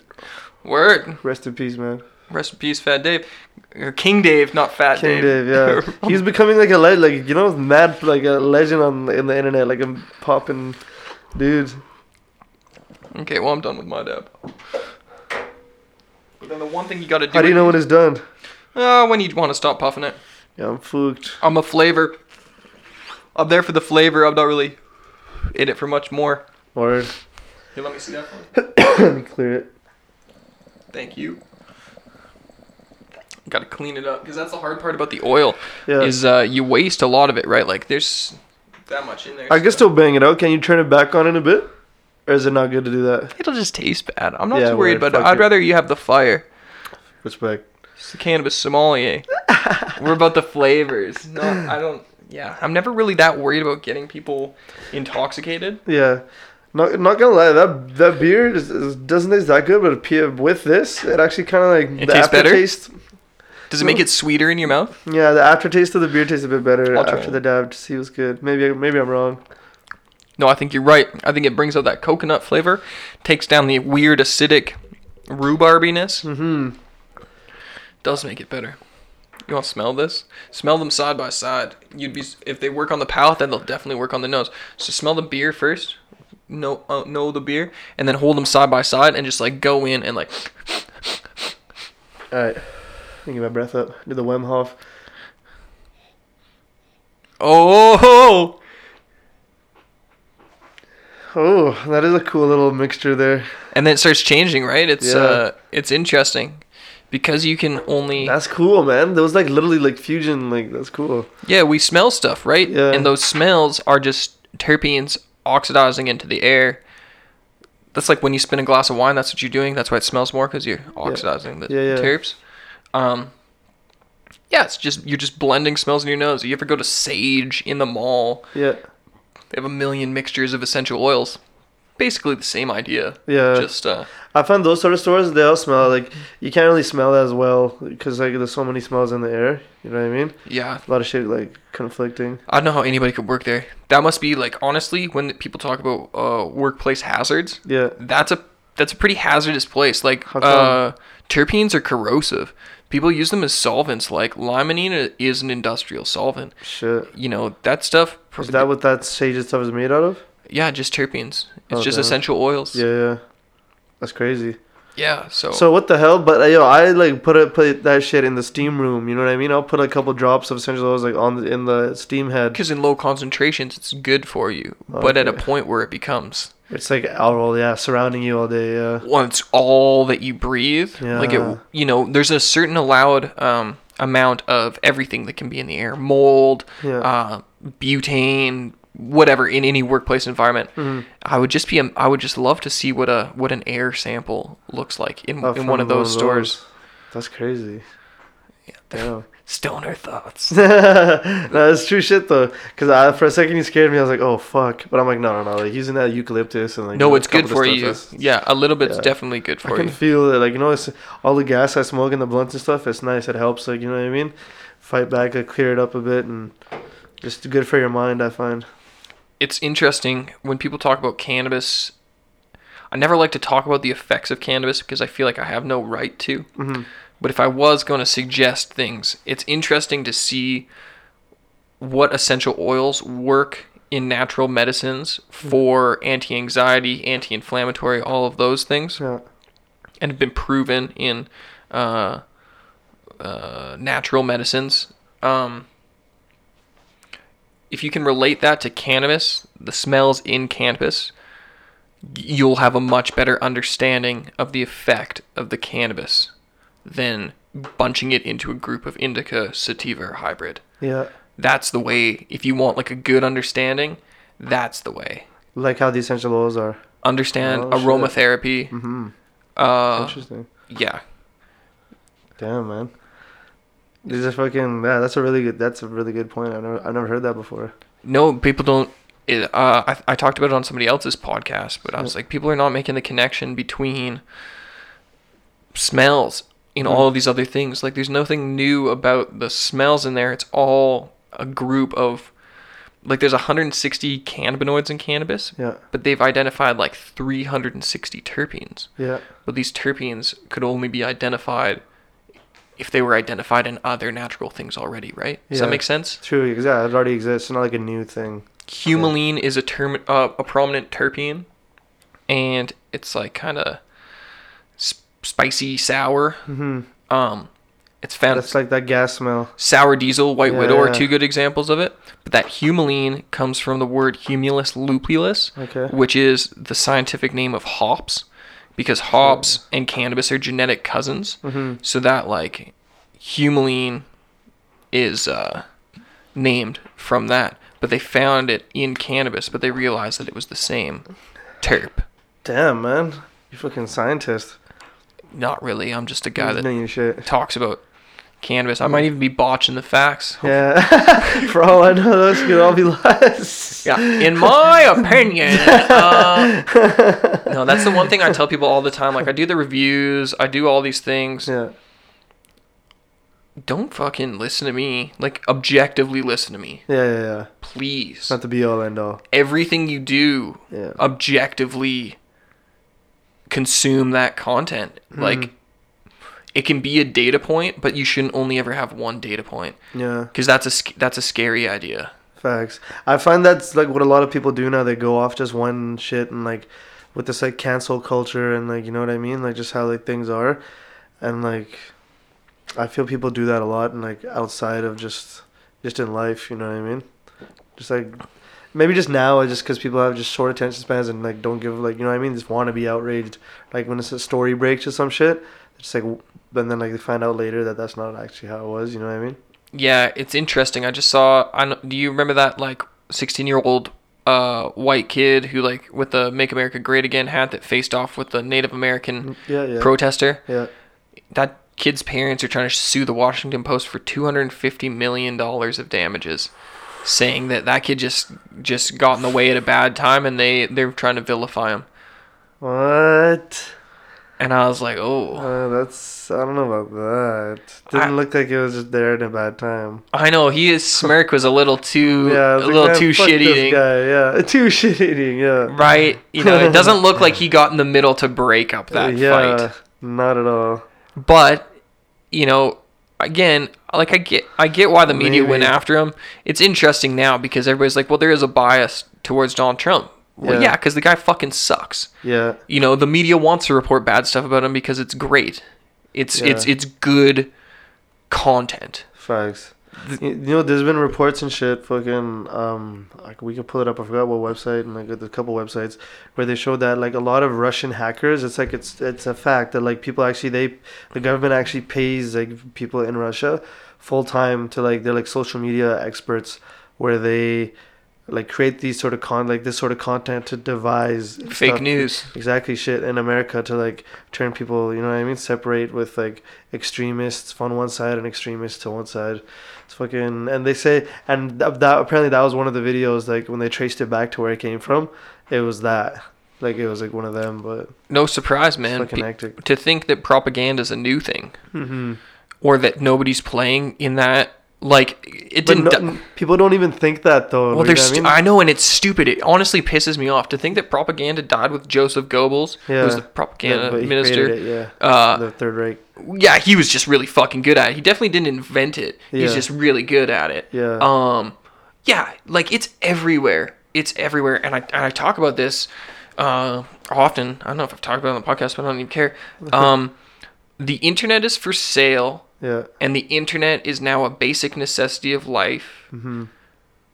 the internet is almost free for everybody no matter what you do like you can get free internet so Yeah. the access to information is literally free yet there's unlimited free speech that's for sale that's a scary idea Yeah. Fuck. It's fucking deep. That was a crazy way to put it. Fuck. Forgot what I was gonna say after that, man. That was a fucking bomb. so sorry yeah. no it's uh it's crazy when you see one of the things that interested me about cannabis legalization was when um one of my wine buddies was like look how many people in the liberal government are on uh our executives or on or board of directors for cannabis companies yeah. the list kept going and going i was like jaw dropped That's wild. Yeah, and like that relates back to what we were saying earlier about people just going off one source. You know what I mean? They see like a bit like one thing, and they think it's just another, or they think that's it. Like that's just how it's packaged to to people. You know what I mean? mm-hmm. No but i loved your analogy of the internet earlier like jumping on the trampoline can you say that can you tell me that one again Oh, cause um, you were talking about how your uh, content, like some of the videos, like how like you'll get like like a Oh, yeah, regular no amount traction. of views, yeah, and then like one will just randomly pop off and get like fucking mad views, like you know what I mean, Mhm. twenty k, thirty k, and fucking, and then it's gonna it's gonna keep getting more and more and higher and higher. So and I related that to I think it was Adam twenty two that was talking about it, where um or someone like that. It was like some sort of like um uh, some sort of personality like that. But they're talking about how when you're creating stuff on the internet, it's like jumping on a trampoline, and it's like you're doing you do well, you do one jump and you do two jumps, and then like the neighbors hear you and they come outside and they see you jumping, and they're like, wow, cool. And then like some other kids from up the block, they hear you, they come out of their backyard, and like a couple more kids from the backyard come out, and there's like you know all of a sudden there's ten kids watching you jumping up and down. You're like, and then like you know it keeps happening slowly. Like one you jump a couple times and no more kids come, but then you jump again, like another five come. Then out of nowhere, like a bus drives by full of kids and they see you jump and they're like, "Holy shit!" and they all come out and now they're they're all watching you. Yeah, and then it's you like- learn to flip Yeah, while those they- kids are there. Exactly. Then you do a flip for the kids, and then like you know, there's like a hundred people, and like they're telling their friends, and like you're doing crazy shit on the trampoline. You know what I mean? Yeah. And like that's just how it fucking grows. That's how it blows up. Was there a moment where like Keep flipping. you said that uh, yeah keep flipping Keep exactly. flipping. So Helping like that? uh yeah that's for you man. Oh I'll get it.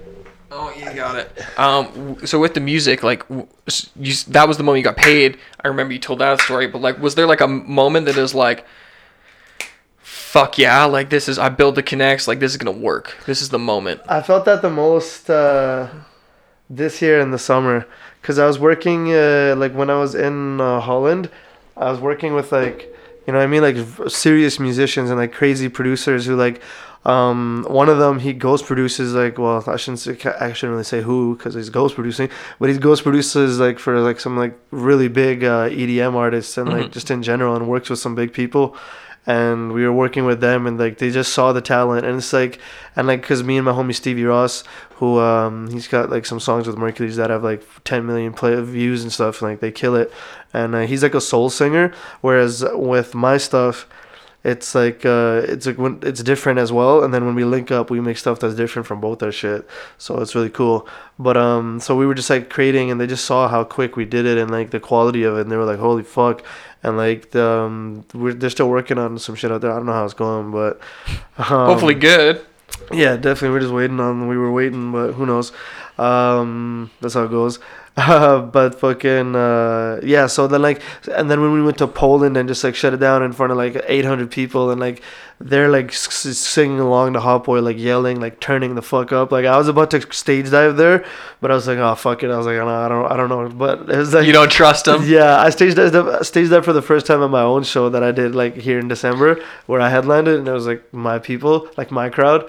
So I felt more safe too, because it was like, oh yeah, you know what I mean? It's Y'all- fucking y'all- sketchy, man. Y'all won't let me fall. I, I I made sure I made eye contact with like one or two guys, and then they're like, yeah, they're like, yeah, yeah, and I was like, okay, let's get it then. I've watched a few people hit the floor. Yeah, 'cause I'm not gonna do it without like you know, cause like I did it, and then like, and my boys were like, yeah, come, and I was like, okay, let's go. Okay, so is this some when you hit that Oh, Euro yeah, tour? Yeah, yeah. So uh, sorry, I 2018, right? 2018 summer. Yeah, so like in Poland, like um, sometimes it's like you need to go somewhere else to see how real the love is and like how and remind to remind you who you are. Because like if you're always in the, your own like environment that's cool and like the love is there. But it's like people are almost afraid to show the love. Who's fucking hyping up Hot Boy over there? dude they they all were like it, we just like tore it up. Like we just like That's killed it and we got a lot of love from there. And like we chilled with this uh, youtuber from there who's like he's like the top youtuber in poland. And like he does numbers uh for like music youtuber. And like he just like knows all these guys and he does shows and like we did one where like on the youtube video where we reacted to like the polish rappers and like to their videos and like you know and it was like funny and stuff and like then they had one of them reacting to ours and uh, did like a live stream and shit and like we legit made fans like they still fuck with me and like comment on my shit and like tag me and them like playing my stuff in Poland like I'm definitely gonna be making I got another song actually with uh, a couple artists from there shout out Timek and um, my boy Michael for helping set up and they're gonna get another dude on there and that's gonna be like a ja- a jam because I did the chorus on it and like it's like a slam dunk chorus and like the guy goes in like I'll show it to you like I don't know what he's saying but that shit is hard. Like the flows are so like the flows are like so so fucking fire. Do you know any Polish? uh jesteś piękna. That means you're so beautiful. Oh, nice. that's all you gotta know but um yeah like i said sometimes you just gotta go to other places to like see how real the love is you know what i mean because like in like in your home where your home is people are afraid to show love because whatever affiliations they might have and it's like in general like people don't really respect it as much here unless you go like show you can you, unless you do something somewhere else it's like I saw this quote. It's like you're, um, you know, people won't support you unless like they see strangers, you know what I mean, supporting you, and that's it. So it's like, once I after that I went to Toronto for a week and worked with like Hudson Alexander, who's this really crazy producer, and like a couple other people, and like just like, you know, things just like just met some people, and I could just tell, like I could just feel that like, damn, are you in trouble or something? No, I know. People call twice. I'm just gonna get them with the sorry I can't talk right now. I know. I gotta turn it off. I don't know how to make my computer not talk to me. Oh, that's hectic. Ernie, yeah, I'm playing a I'm playing a DJ set, was saying, and it's the guy. Oh yeah, yeah, you told me about that. Hopefully he's not. Yeah, hopefully it's all good. I don't like it when people call. People, people. Why not, bro? Calling gets shit done so much faster. I know. I call. I call. I call people all the time. But like, I don't know. Homie usually emails. Mm, that's true. Maybe just wanted to touch base. I know. Now I'm like, damn. I, I'm I'm gonna start putting my phone on airplane mode when I do these podcasts. Yeah, facts. It's a good idea. But no, yeah, that's last summer going to Toronto and stuff, and just like So you found ra- you these- found real fans. Like there's fans. exactly, and like people in Toronto, we did a show as well. Like they really fucked with it as well, and just like artists that like I've kind of known for a little while, they're starting to like bubble and like do their own shit. Like I'm starting to do my shit. And, like we're like, you know what I mean? Like it's like I can just feel the stars lining, and now I'm gonna be going spending more time in uh, Toronto, and like not without saying too much, but like you know, there's some like really cool opportunities starting to like present themselves, and like I can just feel the the momentum getting rolling. If y'all haven't heard my shit, it's Harm Franklin on Spotify or you know Apple Music, Google Play, SoundCloud, all that stuff. I make my own stuff as well as songwrite for other artists. When are you trying to go to Toronto? I think you should release a song a day until you go. I'm gonna go and um, I'm gonna go for a week in March, and then I'm gonna come back and probably uh, spend a like I'm gonna spend a longer amount of time out there than like you know full time be there because I feel like I've I've like hit the ceiling that there is to do here. I've done everything I've done here. you know? Calgary's hard. This is a hard Yeah. market. This is actually. I'm glad you brought this up because this is one of the hardest markets to like start a different culture Yeah. in. Like you know, like because no, there isn't like a full. It's still developing. Here. nobody's here to fuck with hip hop. Yeah. Nobody's here to fuck with cannabis. country. Well, it's interesting. I, is it EDM? Like, there's enough. There's there's enough, but Yeah. there's not like a ton. A I show here isn't like a, t- a show in Vancouver or Toronto or Edmonton even. Like the culture It's in Edmonton. It's pretty popping here, don't you think? It's like pretty full at most of the shows for EDM stuff. most of the time. Yeah, I guess. I guess I haven't. Been, uh, admittedly, I haven't been to one since I left the industry. Word. Like I used to go to them once a week Yeah, you just when I like- worked for Blueprint. You were like peace. yeah, I didn't want anything to do with that anymore. I wanted to dedicate my time and my talent to something that I thought would be a real business in my future. Yeah, and that right. ended up being wine and cannabis. Word. Um, That's sick. wine was just an avenue, and everything that I do now, I learned from fucking up in music. Really? Yeah, I learned that. Like I got, you know, we were talking about how many unreleased tracks we have. I got like 60 unreleased tracks. I should just fucking put them out. I should still fucking put them out because it's worth it. Yeah. but I don't want to at this point because I don't think that's very good music. But at that point, it would have been totally worth it to just pump it out. So that's why I always just pump out my videos. Mm-hmm. I'm not holding anything back. Like if I film it, it's going out. Mm-hmm. One of the things I wish I did was I was I wish I was more like relaxed taking videos of myself while I'm working and Yeah. sharing that with people as well. Yeah. Because I think people would kind of like to see my vlog over just seeing the content that I'm creating and like the show and appearance that I'm making. I Yeah. think I think a vlog would be really interesting, but I don't know if it would be interesting to anybody but me. But it might show the struggles of like an entrepreneur, right? And I think that's what people are more connected with and why people watch YouTube. Mm-hmm. Again, I'm just nervous to get get into that avenue. Doing the podcast was like daunting task in itself, and now that I'm doing it, it's really exciting. So maybe I'll enjoy doing the vlog. Facts. Won't have even have to edit it and just turn it it, on and go. Yeah. Well, like, like cut it and stuff, right? Why? Yeah, I guess so. I don't need it. Like, uh, what are people watching on YouTube? Right? Like, I think we'd be so surprised to see how people consume content. I've noticed though for podcasts, like with uh, once they start doing visuals, like the views do go up. Like people do like watch it too. You know what I mean? hmm I'm trying to figure that out. I'm gonna rearrange this room Mm-hmm. so that we have a couch right here, Oh, word. and then we'll each have a mic. We'll have we'll each have a side table. Yeah. Be able to swing the mic in, and then we'll kind of just. But I'm I'm deciding also because it might be nice if if I had two like pretty cool chairs, Yeah, yeah. and then the mic sat on a middle table, and they like came in this way, and then we could kind of look at each other too, because it might be awkward Oh, if we're just sitting on a couch and we have to like. um, but yeah, I want to get the Yeah, video two chairs going. is a good idea. I want to get the video going Yeah, really or badly. Three chairs, yeah. It's just, uh, yeah, it's just a huge. That's a big undertaking. Yeah, it's a, it's a mission, man. It's The a lot of work. video, the video might be the hardest part of all of this. It's a lot of work. Do people want? It's interesting though. I'm like, fuck. Do people want to see me sit here like this? They do though, because there's like like the shit that's like both scratching or shit. Like you know what I mean? There's like there's just like actions and talking. Like people, I I don't know. People throw the mood lighting in here. People like it. You know what I mean? yeah, you're right. You're right. I'm, I'm, I'm also thinking I could probably just even turn the desk like into the middle of the room Yeah. divide the room like we're talking across the desk. Totally. That'd be chill as fuck. It would just look really weird in here at other times, but you know, Yeah. what at what point does the podcast take priority? Mm-hmm. True.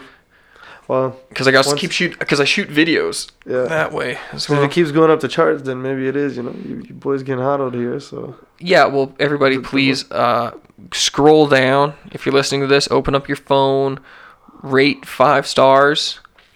If you think it's five stars, but please rate it five stars. rate it five star, anyways. Yeah, please. um, and throw a comment down. Because cause when you comment, these are the things that help me get prioritized. And one of the reasons I'm showing up in the top 100 food podcast since we launched. Oh, can you comment on Spotify as well? I don't know if you can comment on Spotify. I'm not as well versed as I am on iTunes podcast because that's I don't know why I'm looking at that one as the only one that matters. It's kind of like me just focusing on Instagram. I don't just focus on Instagram, but I focus on Instagram too much where I should be focusing on other shit Yeah. more. Mm-hmm. Like, I wish I wrote more LinkedIn articles. Um, I wish I Is stopped. LinkedIn popping like that? Not really, not yet, but people do read the articles Word. when I post them. Yeah. Um, I wish I was writing more. I've made some partnerships with a bunch of media houses, Yeah. and I don't like like writing that much. Mm-hmm. Yeah. But I have a lot to write about, and when I did sit down and write one night for like an hour and a half, I wrote five stories, and they and they all got submitted. Two of them already been published, Wow. and it's like in a really credible place. I was on the, on the Herb Life. Go check it out. TheHerbLifestyle.com. Yeah. Read about the modern host or cannabis and wine pairing. Um, but I'm really excited to like write some more for this new magazine called The Planter's Guide, and then actually somebody I should connect you with is my man Joey Bravo. Ooh shit. Shit, shit, shit. so respectmyregion.com is like a hip hop orient hip hop blog for the Pacific Northwest. Okay. And these guys are killing it. Yeah. 3 million plus interactions on Facebook a month, million plus interactions on Twitter a month. That's fire. Um, I met them when they flew me to Bel Air to do this awesome party. Uh, and my man Joey is crushing it. Like, we're working on some awesome stuff right now. And I'm writing for them, but they write about hip hop. Yeah. They do new upcoming hip hop, and they're looking for like content creators to like crush with. Like they wanna, they wanna make people famous. Dude, that's fucking fire. Yeah. you should definitely plug us in, man. We could definitely see what's good. Yeah, no, definitely. You gotta hit up Joey right after we leave. Be like, yo, I was just on Andy's podcast. I'll I'll connect you guys Sick. in an email or whatever, and be like, yeah, I'll send him a care package of some bangers so he can hear it himself and be like, oh, whoa. dude. The more content you have, the better. He'll fucking he'll they'll crush it. He's awesome. Word. He's awesome. Let's get it. Yeah, no, Joey's a good dude. RespectMyRegion.com. Go check them out for the latest hip hop news, good get it. cannabis news. I'll be having a, a column on there. That's dope. Fucking out here, bro. yeah, doing everything writing that book for homie. Like Yeah. it's a lot of writing. I've learned to transcribe with the microphone. Yeah. Um, Honestly, some of the stuff you say, it's like I was even thinking, I'm like, man, you should be a writer in my head when you were talking, and then like I'm like, oh yeah, you are a writer, because yeah, that's fucking fire. I just need to get paid to be a writer. Yeah, it's coming, man. It's coming exactly. It's all about the hustle. It's all about just committing the time. Facts. Have the have. You know what's dope? I googled my name, Cannabis Sommelier Andrew Friedman, and it was like seven, eight pages just straight of me. Sick. All this stuff, all this different suck- aggregated content, sucking your own dick. Eh? straight the fuck up. I was you like, got it sometimes. But that was the moment I was like, okay, it's finally fucking working. Like, maybe they'll fucking verify me on Instagram soon. I Yeah, try every goddamn month and they never verify me. What does it have to be? Isn't, isn't doesn't you don't you have to like prove that there's like fake accounts or some shit? Or like no, what do you gotta do? you just got to prove that you're a real person, that you're credible. And I'm like, what the fuck? Yo, just Google my name. Please. They make you send a picture of your ID. Oh shit. And- That's hectic. Yeah, they're like, "What's your alias? What if we search for you? What will you come up as?" And every month I get turned down, and all I want is that little blue check mark because it comes with so many advantages. You the different marketing tools you get with that verified badge Yeah. in your story are crazy. Really? You can swipe Oh, directly you to internet pages. Yeah, swipe up. Right now, you can only swipe to IGTV videos if you're not verified. You swipe up, you can swipe to any internet page. The advantage of that is just insane. Yeah, that's nutty. Like you can do that on Snap, but yeah, not IG. I don't utilize Snapchat. No. It's uh, yeah, it just died out for me. What do you find your crowd is like for like the the the s- sommelier stuff? Uh, well, it's hard to say.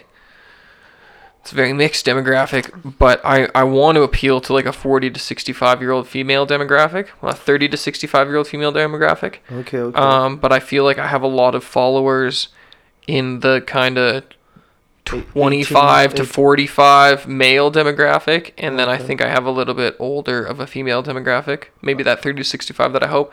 But I know um, that it's male dominated, like 65 35, yeah, which is not what I anticipated. yeah, But I think it's because I'm more cannabis heavy than I am wine heavy. Mm, right? Like I'm definitely more cannabis focused Yeah. on my Instagram posts and stuff than I am wine focused. Mm-hmm. So you should hit him. You know, wine week or something. You hit him with the wine yeah, I uh, I should hit him with the wine for the ladies. for the ladies. I just don't know. Yeah, it's interesting. I always think about the content on Instagram. It's like, what do people want to see on Instagram? What's working? What's working right now? Cocktail videos, Yeah. one minute, one minute thirty cocktail videos. Yeah. people seem to really like. Definitely. Um, I did a video where I was just asking, pe- out, you know, at, thanking people and asking them to come listen to the podcast, Yeah. tell them what we were talking about. That one did really well. Yeah. Um, but I did do one cocktail video that I thought was gonna blow up, and it got like nothing, Nothing. like 20 likes. I I invented a str- chocolate strawberry sour. Like nobody else on the internet had done it. I had this idea. I was like, oh, what's Valentine's Day? What is chocolate choc- strawberry. I don't even know what a chocolate strawberry sour is. Uh, it's a cocktail. Okay. So, do you know what like a sap, like a whiskey sour or an amaretto sour drink I've would heard be? of whiskey sour. Okay, so if you had a whiskey sour, it's it it's like uh.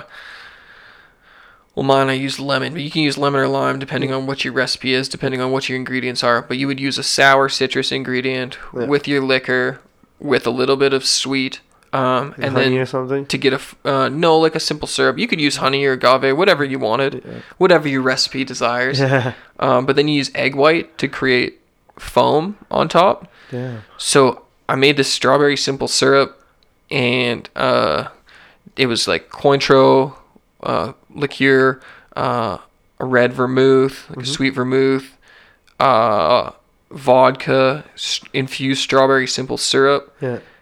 and egg white shaken. And then I strained that out so the bottom was like this beautiful pinky red color. Yeah. And then it had this layer of foam on top. And I dashed uh, Aztec chocolate bitters on top. So when you drank it, you would smell the chocolate, Yeah. but you would taste the strawberry. It was really, it was really delicious. Damn, Sarah yeah. loved it. That sounds bomb, Yeah, it was a good drink. dude. You're freaking. Uh, what's it called? You're a dream. You're like a trophy. You're like a dream husband. Yeah, I don't know. I guess so. I'm happy. Hopefully. I think Sarah says that a lot. She texts me. She's like, I, can't, I miss you so much right now. She's like, I know you're podcasting, but I really miss you. I'm like, oh, Oh, that's man. nice. I love you too. You're sweet. That warms my insides. Yeah, now I just got to make some money and then I'll be a real dream husband. That's what's coming too, man. It's coming. Yeah, eventually. Just with the hustle, right? That's what it's all about. Consistency is key. That's kind of one of the big things I'm learning is like the more content, the more consistent content, Mm-hmm. the more you show up on a big stage too is one of the interesting things. Cuz if you are hitting it and you have this like moment and you follow it up with a bunch but then you don't have another moment, it seems to like you like I don't know, at least in my case, lights have always flickered for me. Yeah. Which is interesting. So I'm excited for my big moves Yeah, word. in the next two months. Hell yeah, man. I agree. I'm, I feel the same. Time for some time. For, yeah, Level you, up. you always got to keep it going, right? You make that content, make that content, Yeah. and then just have that. And that's what I've been doing this whole time is just like just loading it up, loading it up, and now I have enough where I can just consistently just let it go and just consistently feed people, and like yeah, I have a I have a really cool, really cool way I'm gonna do it, and then it's all gonna lead into like other shit and yeah. The only thing I've ever built up is the podcast. Yeah, well shit, that's it's going well, man. I'm thank you for having me. Dude, it's awesome. Thanks Yeah. for being here. It's cool getting to know you. Um, definitely, definitely. No, the podcast. I well, I thought to myself when I first started the YouTube channel, I would do my cannabis, uh, my beer pairing or my wine pairing the day before I would release it, Oh, and I would always feel fucking pressured. Yeah. But I wanted it to be authentic, and I didn't want to be like doing a whole bunch of stuff in the same day. Like I wanted to be learning and throughout Yeah. the weeks and like you know see the change. Definitely. Um, but the podcast, just because the amount of, time that it actually takes to have the conversation, Mm-hmm. the after edit. I don't know why people complain. Mm, I was I'm an audio engineer. Like I put my I put my ten thousand hours into it. like, I, but I don't know why people complain about the after editing and all the stuff that it takes. Because Yeah, you went to you went with Justin to. Uh, I never right? went. I Okay. laughed. I, I straight up laughed at people that went to audio engineering school. And took tutorials. Yeah, man. YouTube University. I say this all the time. Anything you ever want to learn is free on the internet. You're just if you're too lazy to find it, then like don't fucking waste your money at university. I never went to university. Yeah. Like l- let me tell you, everything I ever learned was well, I kind of did, Yeah. but everything I ever learned was on the internet. Um, but I think I was fortunate. My dad knew the dude that started the beach. Yeah. Uh, the Oh, school shit. school they went to Yeah, yeah. And um, I went there when I was like 18, and I've been like playing drums, and I kind of knew a little bit of guitar. music, but- musical cat. yeah, but I wasn't like, I had no crafted skill Mhm. at all. I never even jammed with somebody, and I went there and I was like, yeah, I want to make music, and the dude Lanny Davidson, Yeah. he's like, he's like, I don't teach people how to make music Yeah. he's like that's the grand illusion of this school is that i can teach you creativity. But he's like don't come here because you're just going to waste your father's money. And he's like i'm only saying this because your dad's a friend. He's like, go and learn absolutely everything you can by yourself. And when you've run out of every other option and you've exhausted every last learning tool that you could find for free that's when you should come here to learn to be an audio engineer Damn. and I took that advice straight to heart. I was like, thank you. Like, that is some of the most straight up, real, fucking great advice I have Uh, ever gotten in my life. Yeah. Yeah, and that guy makes a living off of taking people's money to go to school at his place. Yeah. Yeah, the like- biggest school's the biggest hustle. Like, our homie went. So, this is a great example, though. I know a lot of people that have a degree from there Yeah. that have never produced a track, recorded a track, made a beat. Oh, serious. Bro, think about it. I yeah, know that's lots. true. I know a couple of people like that too. Yeah. and it's you know what's fucked up? We both know a couple. Yeah. That's like a hundred thousand dollars, Jeez. right? That guy gotcha. He can't teach you creativity. You're coming here to have a dream. Like, man, making beats is easy. At one point, I started making two or three a day. That's fire. That's really fire. Once you get good at it, put your ten thousand hours in. Sit at the computer, learn music, fucking get good. Maybe I'm just a psychopath. Like I don't know, No, but not at all. And I know people that could do that too. Uh, Sarah is always like, it's too easy. For, everything seems too easy for you, and I'm like, no, I put in, I put in the time. Yeah, I didn't just like start now. Yeah, you're just Yeah. not watching like the time, like the thousands of hours that it takes to to get here. Here, yeah. It's not Exactly. Yeah, none of it, none of it, none of it's easy. None that was overnight, man. Yeah, nothing's overnight. I was playing guitar a few nights ago. She's like, oh, it just came so easy to you. I'm like, we're two years into me like playing guitar a half hour or an hour a day now. Like, Yeah. when I was first learning, because I, I took lessons when I was a kid, but I never learned fucking anything. Yeah. I literally couldn't play a lick. And then um, last year, last summer, not this summer, but last summer, two years, yeah. Uh, my parents went away to a family reunion. I didn't go. Saw this guitar I had bought when I was 14 that I never learned to play. I was like, I'm gonna learn to play this guitar. Yeah. And um, here right now, I'm fucking ripping it. Feels great. Did you just teach yourself off YouTube? Fuck yeah, YouTube University, baby. I'm gonna teach myself key- keyboard off of YouTube because I want to get like to help the producers and like do shit, you know, do melodies and stuff. yeah, be in it. Exactly. I'm a good easy. backseat producer. Like I'll like help like I'll help choose the sounds and like which snare and like what type of hat, like just the vibe of it and like direct it. And like you know what I mean? But Bro, I don't know get- how to fucking press the buttons and Get the program. That was the only reason I started making beats. I was rapping. Mhm. I was buying beats. I was working with people. Uh, like always, constantly. Like that was the biggest struggle. Like, yo, you have any beats for me? Do you have anything that's good? Like, let me see what you're making. Yeah. And fucking, there was never any goddamn beats, and I didn't have money to pay for them. Yeah. And I was like, okay, let's see if I can make them. Yeah. and it was pretty fucking easy. I don't know, like I was a drummer, and that was the easiest translated part of making boom bap Yeah, beats. yeah. Was like finger drumming was literally something I'd been doing my whole life on my desk. Yeah. Uh, and it was just like bam, and then nobody, but nobody was listening. Yeah. And then I made one dance track. Yeah. Everybody listened, and I was like, oh, well, I might as well keep doing this.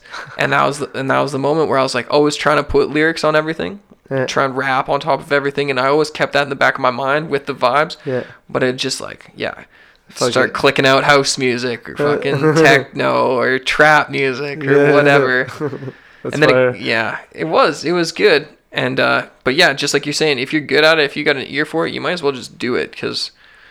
What honestly the coolest thing I've ever seen and what I always dreamed of doing was having everything on stage. Yeah. Like uh, I had this one great write up in BeatRoute where this chick came in. Well, I was like, it'd always been my dream. I got this MIDI Fighter 3D. It's like an XY controlled MIDI instrument with arcade buttons. Oh, it's, it's like it looks like a guitar. No, it looked. It's like it's like a little uh, arcade button box like this. Oh shit. And but it but when you spin it, it Yeah. changes the effects and stuff. So I had mapped it so I could fucking rock out with it. And this yeah, this walked in when I was playing like my own beats like made on stage to this like fucking XY controlled MIDI player. And I was like, this is dope.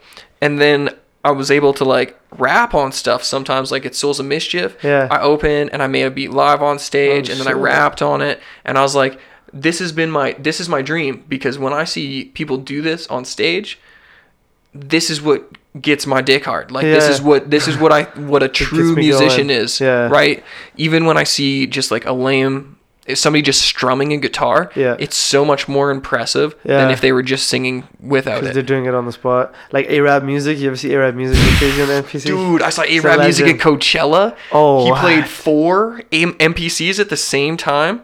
It was crazy. He was like all over the place, dude. It was intense. it was crazy. so fucking dope. That was he played right before ASAP Mob, and I saw the Oh, whole mob in 2012. My boy went to that with Thomas Thunden. He was there too. Yes, He's, like, dude, some dude fainted behind him. He was on acid as well. A lot of acid talk. But Tom he- he's Berg. on it- He's like, and then at the end, fucking, he's like, everyone throw your blunts up, throw your blunts up. And everyone fucking tossed like a, a fucking rain of blunts on stage.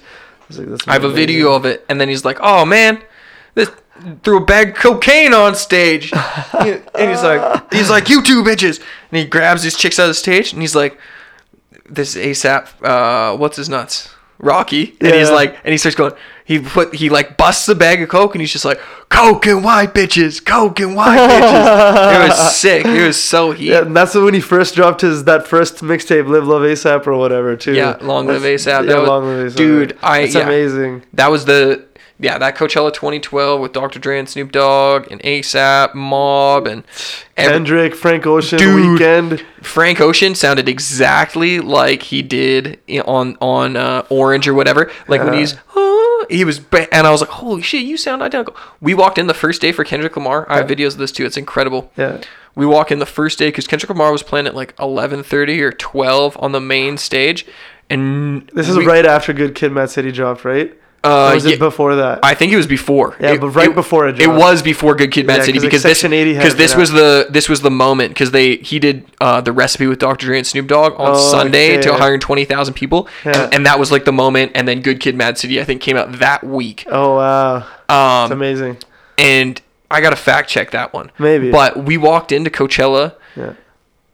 literally walked straight to the main stage, and there was nobody there. I went to the front fucking row and watched all of Kendrick Lamar's performance. That's sick. And he did the recipe by. The, the coolest part was when he did the recipe by himself, Yeah. and then three days later, uh, after the the Tupac hologram, Yeah. they did the recipe together, and people went. You know, when Dr. Dre was like, "Well, I'm out with my man Kendrick Lamar," like that parallel to me was just like, "What the fuck? This is your moment. That's that moment, right? Yeah. Those are those moments in life Yeah. that change everything." Facts. It's amazing. That's cool. You got to see that, man. And like all those guys, like Weeknd had just like dro- officially dropped the trilogy that year too. Like I didn't go and see a- the Weeknd. That was a yeah, weird. Even so though, like that was a special year, man. That I'm was like playing. I'm playing else. that recipe track on Friday, Yeah, actually, throw it because it, means so much to me. Yeah, yeah. Because it was like it was like one of those crazy moments. You got to see the difference, like when it was just like Yeah. The and the the dude I went with died right after. He got hit by a car on his bike. Damn, rest in peace. Yeah. Rest in peace, Josh. Who was it? Yeah, Josh Thompson. That was raw. Anyways, Yeah. um, fucking awesome time Yeah. there. You, didn't you go with uh, with uh, a couple, a bunch of homies from here? Is that the yeah, same year? I took Justin like Yeah, yeah. the- uh, I think it was the next year, two years later. uh huh. I kind of was like, everybody has to come with you because the next year, me and You know, we're like two- on the golf course, right? yeah, the next year, me and two buddies went on a road trip and we drove from Calgary to California to Coachella, Yeah. and that was just f- su- such a fucked up road trip. The first day, dude got arrested for doubling the speed limit. Oh and we had to go and bail him out of this like fuck nowhere jail. in America. Yeah, in Oh, in in literally the middle of nowhere, Idaho. It's horrible. In Idaho, that's not on the way to California, is it? It is. Okay, I don't know. It is if you're coming down like the fast way, and so we and so we got like totally delayed, and It's crazy. Cops will take if you get a speeding ticket, you can pay them cash right there on the side of the road. Like they're like, yeah, you can pay this now with cash. Wow. It's like what? So that happened multiple times. Anyways, that was crazy because we camped at Coachella. oh, was that bad in the desert, like fucking hot heat?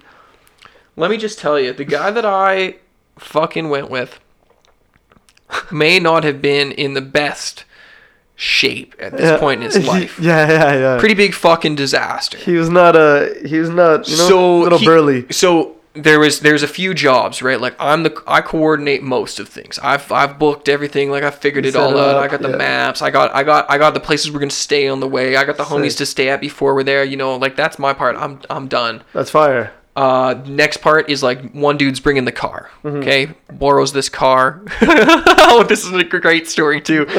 borrows this car from his stepmom, his new stepmom His news. Okay. who he doesn't who doesn't really like. and then the other homie's job is to have the camping supplies. Yeah. So we go to dude's house. We pick up this dude's stepmom's car. Hmm. We still had winter tires on. We're driving to fucking California. We're staying in Las Vegas for two days. Jeez. Um, and we go to dude's house to pick up the camping stuff. Yeah. And he's like, "Okay, so the camping stuff's like in the garage, in the roof. Uh, I'm going out to get laid." what the fuck? Yeah, and we're like, "No, you're not." And he's like, "Yeah, I'm gone." And just and literally just dips. Wow. And we're supposed to leave like the next morning. Like we got an itinerary. We got places we need to be. Like Totally. we, we bought show tickets in Vegas and stuff. Like we're going to see Oh, Blue Man Group and shit. yeah, yeah, yeah. Uh, so um, yeah, these are these are the planning things that I did. yeah, that's fine. Yo, you're a fucking good. Uh, So uh, so dude leaves and we pack up this fucking stuff and Yeah. like his yeah. And there's nothing's labeled. Yeah. Absolutely nothing's labeled. And so we're like digging through all of his parents' shit, basically, trying to figure out what to bring. And uh, so the one thing we don't find is like a stove. And he's Yeah. like, oh, it's right here. He grabs it. So, anyways, we it would get have been bad if we found like some like 1970s pictures of like his mom in like some like next panties. No, she was super hot. Oh, she's a baddie. oh, dude, I would have been. E- oh, that was always you the probably would have whacked it when you got home to those pictures. Everybody was always ripping on him that his mom was super hot. shit. That would have been the right mom to find Polaroids of. Um, yeah. So we we so we finally get there. We buy all this shit for the for the camping. yeah. Oh, because he didn't even have it. No, So you had to hit like Canadian Tire. or we bought a few Walmart or things, but we whatever. went and shopped for like food for the for our campsite. necessities. Dude busts out this little ass like backpackers stove. Oh, like, a hot, like a um, little gas little thing. like literally like a tiny little It's like candle this burner. big of like a hot yeah, plate, right? Exactly. Yeah, like yeah. yeah. like maybe like two inches in diameter. know what you're And we're like, dude, we fucking bought bacon and all this stuff. What do you expect us to do with this? He's like, cook on it. And we're like, what planet are you on? Yeah, yeah. So, anyways, that was one disaster. Uh, but sleeping in this tent in the putrid heat, like it's 35 degrees in the Sonoran Desert. It was Even in the night. uh, in the night. It's like it's like uh, still hot, 20 Yeah. degrees. In the morning though, sun rises early. It's hot. It's like a oh man, Uh, sticky. So we didn't realize that, and we painted the car because there's this thing called Carpoolchella, Okay. and so we get all these like ca- car markers, Okay. And we we draw up the car with the homies in uh in uh Huntington Beach, Mm-hmm. and so like you know like some of it was tastefully done, and it was like pretty Coachella, but there's some like kind of Like stuff on there too. Like some dicks and like no, no dicks, and- no dicks, like some tags and stuff or whatever, okay. It's, and some other stuff. uh, but it was mostly like big Ferris wheels and all the acts we were excited to see, and Cool, said cool. Coachella. It was pretty cool, but we also drew like, you know, we covered in paint, like we were drawing big triangles and shit, whatever. Yeah. Um, we didn't realize like this paint will come off. We tested it right there, like you know, make sure it's not leaving anything behind because this dude's mom's car Yeah. and uh, we didn't realize like leaving it in the sun in the desert for four days might fucking bake it on. Oh fuck. So, so like, Oh man. Horrible. so we like Sunday happens, we like party, we we pack up our shit, we basically sleep in the car, and like as soon as the gates are open, we like drive out, and we're driving down uh, Route 66 in the as the sun's coming up, Yeah. and it's like beautiful. Yeah. And I'm like, okay, you know, it's been the middle of the night. And we're, I'm like, first gas station we see. Oh no, we didn't. We hit the gas station before we drove down Route 66. Okay. So we hit this gas station, and I'm like, hey, we gotta get this fucking stuff off, or we're gonna get pulled over for sure. Yeah. Uh, and at this point, we had already we had collected cannabis and all these things from being a music festival and being Yeah. traveling. And we go through this car wash, expecting like everything to literally like fall off the car. Yeah. And we get out of the car to look, and it's literally everything's still there, just Nothing- shiny. Nothing is off. Not everything is perfect, just fucking pretty and shiny. Oh no. And so we had during this concert, Wu Tang Clan had performed, and uh, the a sandstorm had happened because this is in the desert, right? Yeah. We had left the windows down in the car. Fuck, I bro. hadn't. they left the windows down in the car. So a sandstorm. This car was had like twelve thousand kilometers on it when we took it. Yeah. And we drove. I think it it's fourteen thousand k there. No, not that much. I think it was. I think it was like seven thousand k there and back. That's hectic. It was a long drive. Yeah. I gotta check those stats. Yeah, word. Maybe five thousand k there and back. Fair enough. And uh yeah, so the windows fucking windows were down, snow tires on, and we so we're like, okay, we got to get this shit off the car. We're like, Yeah. how do we get it off? I'm like get paint thinner. Okay, okay. And they're That's like- not a bad idea. They're like, paint thinner? I'm like, yeah, but it's probably going to fuck the car up. It'll thin the paint. yeah, and they're like, well, well, like we got to get home and we got to take it to a body shop. We can't. And I'm like, they're like, we'll just leave it. And I'm like, no, no, no, no, no. We can't just leave it. And Tyler, who's m- mom's car, this is, he's like, we Which can't. Tyler is this? He, uh, don't worry about it. He's Okay. it's not one you know. He's like, we can't just leave it. so many great stories from this trip. Uh, and so we get the fucking paint thinner and we get And you, scrub brushes. yeah. You can already understand how this went. We scrubbed basically the like the coating The layer paint. off this car. No. and it didn't even it wasn't even all the way good like we ruined this car inside we smoked in it this lady like casually smoked three of us smoked heavy cigarettes on a road trip all the way Oh through there God, like left, days. days left the windows down in a sandstorm and then literally peeled the top layer of paint off Oh. the entire car and we drove back this was the best part this was straight out of a, a national lampoon's movie we're driving back and we get pulled over again For what? Speeding? yeah. Yeah. And um, this lady's like, "What happened to the car?" Because we were on like they're black rims, they're on snow tires, right? Yeah. Like it doesn't. It looks like we've had to replace the rims. The car looks beat to shit. Yeah, it like fucked. We had to peel the 3M off the front because the 3M was just It saturated looked with like a the Grand. Theft Auto fucking. Dude, it was a disaster. You had to peel off the 3M. And I and I'd literally been joking like maybe an hour before I was like, yo, if we get pulled over, like, or if they ask at the border, you gotta tell them we stopped in a bad neighborhood. And they, and they painted our car. And they painted. yeah, because like our car has clearly been graffitied, right? Yeah, yeah, yeah. And so Oh, so the you didn't like so when you guys scraped off the layer, you didn't scrape it off all over. You just saw that it scraped it, and you were like, "Fuck!" no, no, no, we scraped the whole thing, but it was like no, there was no. We would have to spend hours to do it. Perfectly. And you were like, "Fuck it, we'll just get it painted when we're back." I don't think, dude, paint. Yeah, we did have to repaint it. All right, but yeah, carry Um, on. So yeah, you got pulled over.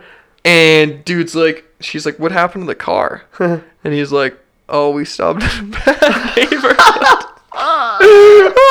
Was it a white cop? Oh, was oh yeah, Like, in Montana. And, and she, was she like, "Oh dear"? she- yeah. oh, Oh my. America's so fucked. She's like, "Darling, I'm glad you're safe." I'll never forget on that drive back, we stop in Idaho.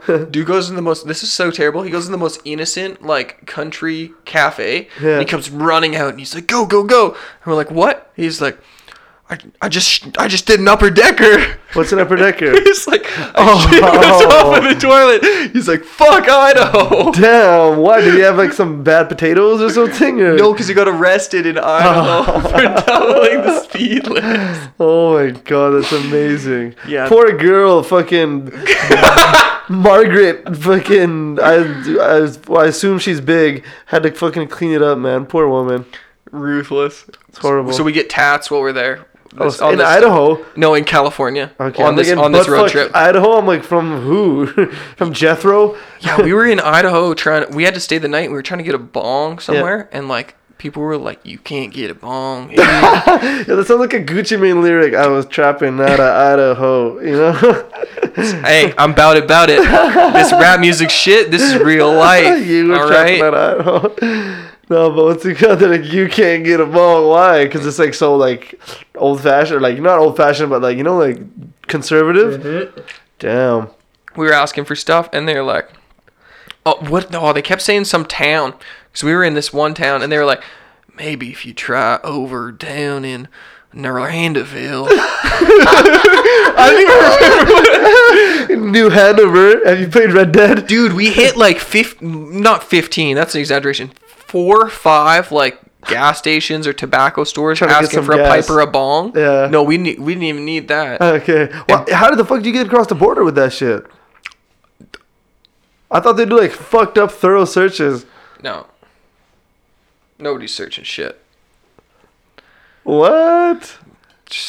That time, I only took like a tiny little bit of uh, oil with me, like butter, and we hit that off a cigarette. But I found canvas on Instagram. Damn. Um, but you know, like you can take drugs all over the world, and even though ain't now, I know you probably realize this through Instagram. Like you want something, it's pretty easy to find the guy. Like you can literally just search like weed in Calgary, two hashtags, or fucking Google it, Yeah. and uh.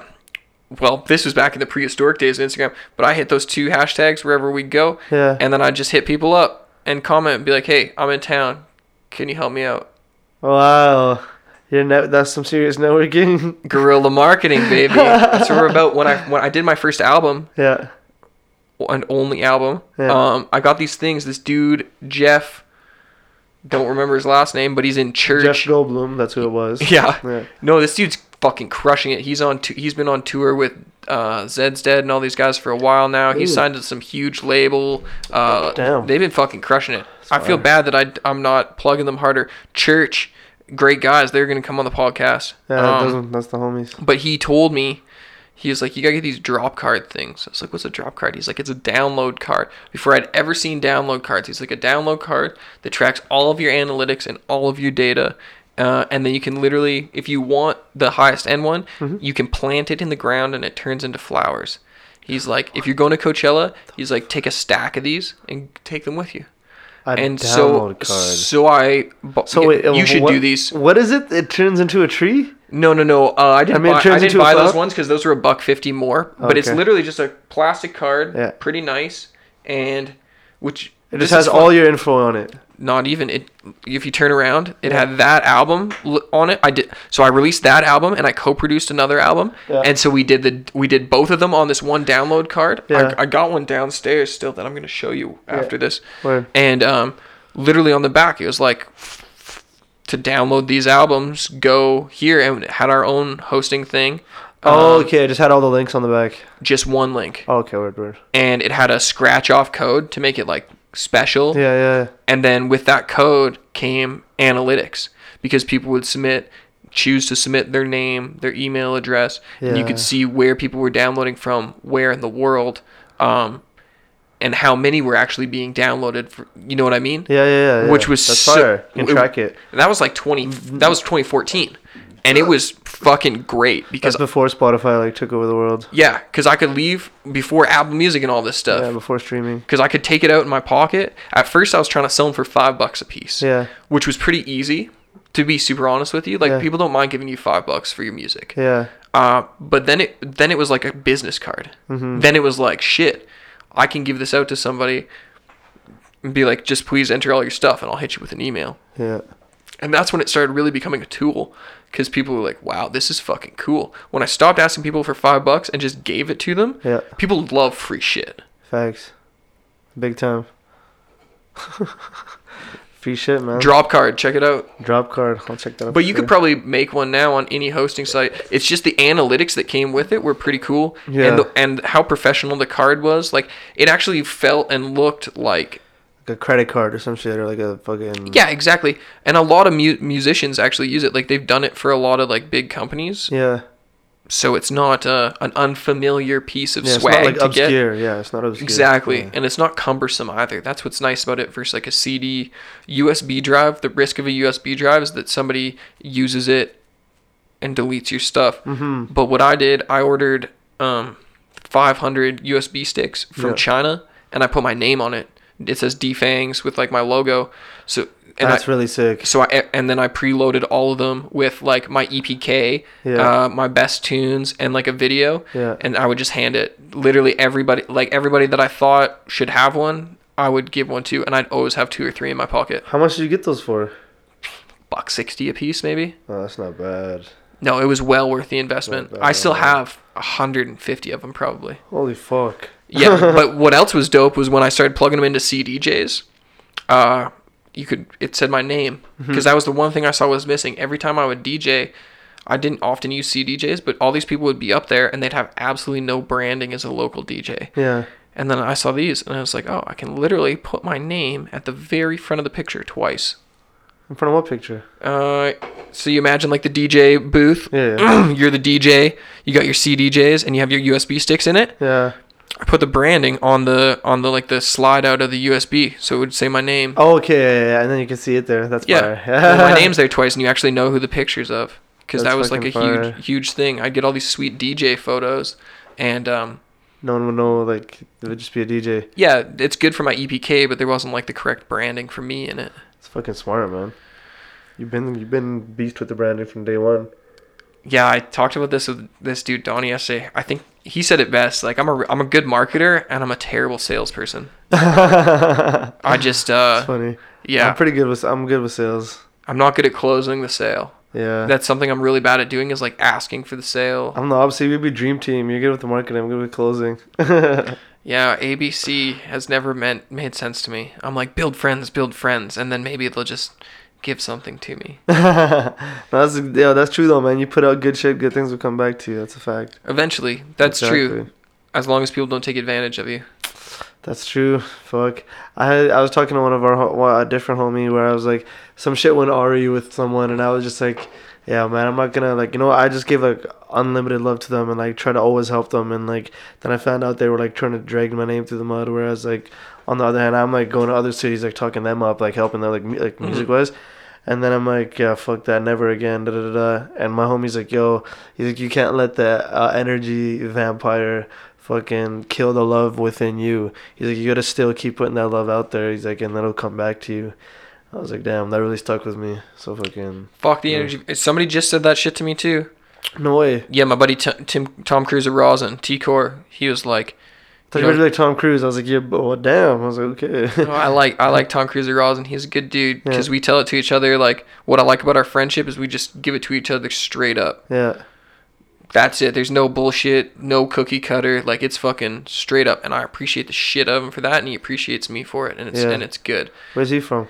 Calgary. Oh, okay. So Yeah, he makes rosin. He's a good dude. Word, word. Um, and he's like, yeah, man, you gotta cut fucking energy suckers, energy vampires out of your life. He's like, there's people that just are going to fucking waste your time, and they're gonna eat you alive, and they're gonna make you feel those feelings that you feel right now for the rest of your life. There's gonna be nothing you can fucking do about it, and they're just gonna eat at you. He's like, you just at some point you have to decide, cut them off or fucking live with it. Yeah. And I was like, shit. And you know, he's in retro, like he's talking about family yeah. to give some uh, perspective. Yeah. And I was like, yeah, man, I got fuck cut him off. yeah, it's hectic until they fucking start acting right and come back. You know what I mean? yeah, things are yeah, exactly. Some people are just energy suckers. There's you know, you can't save everybody ever. That's Definitely. one hard thing to remember. Uh, is that sometimes you should be selfish, Yeah. which is a really fucked up idea. Yeah. Uh, but that selfishness comes with self awareness, I think, Yeah. and understanding where where your priorities lie. Yeah. Yeah, so I, I wanted to say since you do this, since like you do it, what is like the for a Riesling? What's a good type of weed pairing? Like, would you say? Oh, it- nice. Yeah. Because Riesling, that's my favorite wine. You know what I mean? Okay. So like, this is something that I could ask you that like no, you know what I mean? No one don't really tell me. One of the delicious ones I have right now Yeah. that I would really highly recommend is sour ambrosia. Sour ambrosia, damn. There's these characteristics in sour ambrosia that are like the lemon cream is there and like the gas is there, but it has this beautiful ginger characteristic, candied ginger, Yeah. and it just seems to melt so well and just amplify like almost the body and the sweetness. Yeah, is this of- the weed or the wine we're talking? We're talking about the weed the cannabis, and sorry. what it does, to, or the cannabis, yeah, and what it does to the wine. Okay, word, damn man. Yeah, so sour ambrosia is really nice. What I would say to stay away from Yeah. is like people. Well, I first assumed I wouldn't say people because I'm the guy, um, which is crazy that nobody else does this. Super lemon haze and uh, you know, y- your really bright sour citrus flavors. Yeah, like diesel and shit. Don't the diesel works well because it has some funk behind it, Yeah, and that goes well with like the slaty gassiness of the Riesling. yeah. Um, but one of the big things I found is like a little bit of sweetness in the Riesling will really help, but a contrasting flavor does wonders. But not like a Kush contrast, Yeah. just like something candied and sweet. But if you can leave out the lemon or lime characteristic, sometimes the lemon lime characteristic, if you smell that in your cannabis Yeah. and you're drinking a white wine, there's a pretty good chance that it, it will probably make your wine taste more alcoholic. Yeah, I can see that. Like brings it out. It just puts it out of balance. Yeah, yeah, that makes sense. Um, but if you're looking for something, yeah, like a gingered quality, um, I've had a Congo Kandahar that was amazing. yeah, Um, Never heard the of that. sour sour ambrosia. Um, man, I'd like to make some other references. If you're an OG guy, Skywalker would probably do really well because it has the haze, it has Mm-hmm. the OG, and it has like all these be- this depth of characteristics. So that would be a good good one to look at as well. word Skywalker OG. That's a legendary one. Yeah, it's hard that yeah 2012 coachella trip this dude gets out of a i get out of this cab Yeah. and i bought a grinder and i just got cross blunts and weed leaves tattooed over my leg and this guy's like yo man do you have a grinder and i was like yeah you don't sound like you're from here he's Yeah. like he's like no i'm from canada i was like me too and i had bought uh, a half ounce of skywalker og and headband and Yeah. he had this Oh, cannabis called darth vader Uh-huh. and we rolled it up and called it the force and it was just uh, yeah it was yeah it was great That's fire. I feel like that was before le- that was like before legal cannabis in California, and we were like walking down the street smoking huge doinks. That's crazy. Damn. Eh, But it was like it's always been a little bit more open and casual, like out there for the most part. That no? was in Palm Desert though, so I don't know if they're like Yeah, that into true. it. That's kind of old people land. I'm not into it. they had made the dispensaries like out of the city. I remember there's this chick on Instagram, Connoisseur. Would you I- point to that? Yeah, the Lakers thing. Are you a Lakers fan? Yeah, Yeah, I got Lakers uh, colors on my leg. Oh, Uh, say a word. Yeah, I was. Uh, I'm a new Lakers fan from this season because of the Kang. you're a new Lakers fan. Yeah. I- if anything, I would say I'm an old Lakers fan. You're a, you're a, you're a, you know you're a vet. I used to hate on them because like the Kobe LeBron debate, and I'm Okay. a LeBron guy. Okay, But um, LeBron's uh, great. Yeah, word. And so I was like, and honestly, with Cleveland, like, you follow basketball? Yeah, Yeah, not so, this like, year that much, but Word. like the Raptors now. Like the, like the last year before, like LeBron, like that team with Cleveland that he like dragged to the finals. I was like, man, fuck this team. I was like, I'm like, I'm, I hope LeBron goes somewhere else because I'm tired of. I don't want to cheer for the Cavs no more, man. Screw these guys. LeBron, come to the Raptors. Yeah, no, well, he's there now. You can hope for maybe AD or something, or like fucking, know, one of these big guys. But I don't know. I don't know. I don't think Lowry is a championship point guard, man. But with uh, with the Kawhi is a championship player for sure, but I don't know if Lowry is a championship point guard. but they got they got uh, Marc Gasol now. They got Kawhi. They wasn't got wasn't Valanciunas having like a really good year, like a double double year? yeah, but but Marc's way better. I guess I swear the numbers aren't that off. No, but uh, Marc Gasol's a more commanding player. JV's still kind of like lanky. Yeah, Marc Gasol's a beast. yeah, Marc is pretty far. Yeah, they gotta. This is their year. I feel, If- especially yeah. if Kawhi doesn't stay. This is like they're like this is their shot. That's what I said. I was like, you know, they're a number two, number three team. Like I was pissed about the DeRozan trade, Yeah, but at Kawhi this point, at this point with the rebuild, yeah, and the way that they've built it, if they don't fucking win, then I don't know if there's any chance unless you have LeBron, like yeah. Or like if like KD or someone crazy comes through because they're gonna be free agents. Steph Curry. Yeah, I know Steph's not gonna be free agent next year. No, I don't know. I don't know. Alright. I know Klay is gonna be. Klay, fucking KD, Kyrie might leave. It's looking like Clay Dunkman. yeah, no Klay Thompson, Oh, okay. Klay, uh, and then Jimmy Butler, fucking a lot of people. That's crazy. There's gonna be a huge shift. yeah, but I don't know. I think now that after the trade deadline, like the 76ers, they're pretty crazy now too, man. And the like the East is actually not shitty anymore. LeBron just terrorized it. Like you know- LeBron versus MJ. yeah, uh, who do you got? LeBron. Yeah, me too. Respect. LeBron would fucking run over Michael Fuck- Jordan. Fuck MJ, man. Different different game. He would Yeah. just.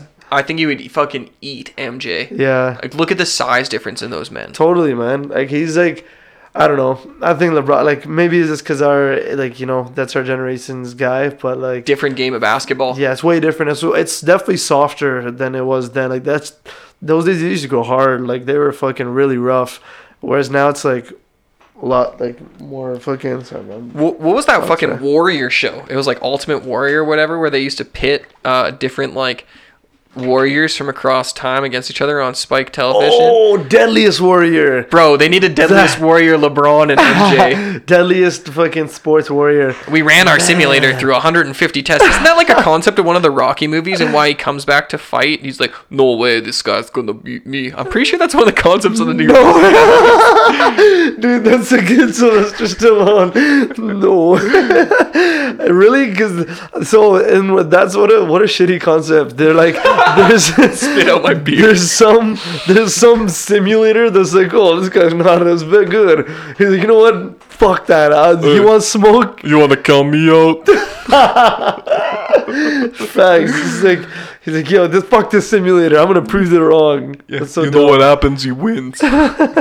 Oh, spoiler alert. Is this the new Rocky? Like the one that happened? Like you know? No, the newest one is like a, as a kid or something. not Creed, not the Creed ones, but he mm. did one like where it was like 20 years later. I think he did two of them, didn't he?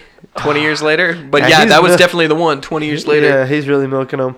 What's it called? That's so funny. I think that is why. Yeah, yeah, yeah. Yeah, now you're thinking back to it, One of the newer ones, so garbage. Yo, as and the Expendables too, just all the washed up like OGs. It's so such a such a funny concept. They're remaking all these movies like Aladdin, everything. It's Yeah. blowing my mind. It's like Live action shit. nobody's got an original idea. Nobody can fucking think of a new Aladdin. It's ridiculous. If they if they changed the name and told almost the same story, Yeah. would everybody just be like, "Oh, they fucking bit Aladdin," or would somebody be like, "Oh, they made a new Aladdin"? Yeah, exactly. Fucking, I don't know, man. I don't like. I don't know about live action Aladdin, but what's, looks like, I don't know. I don't know about live action Aladdin, but Will Smith is like you know, he's pretty, he's pretty solid. But Is he does, Will Smith in it? Yeah, he's the, he's Aladdin.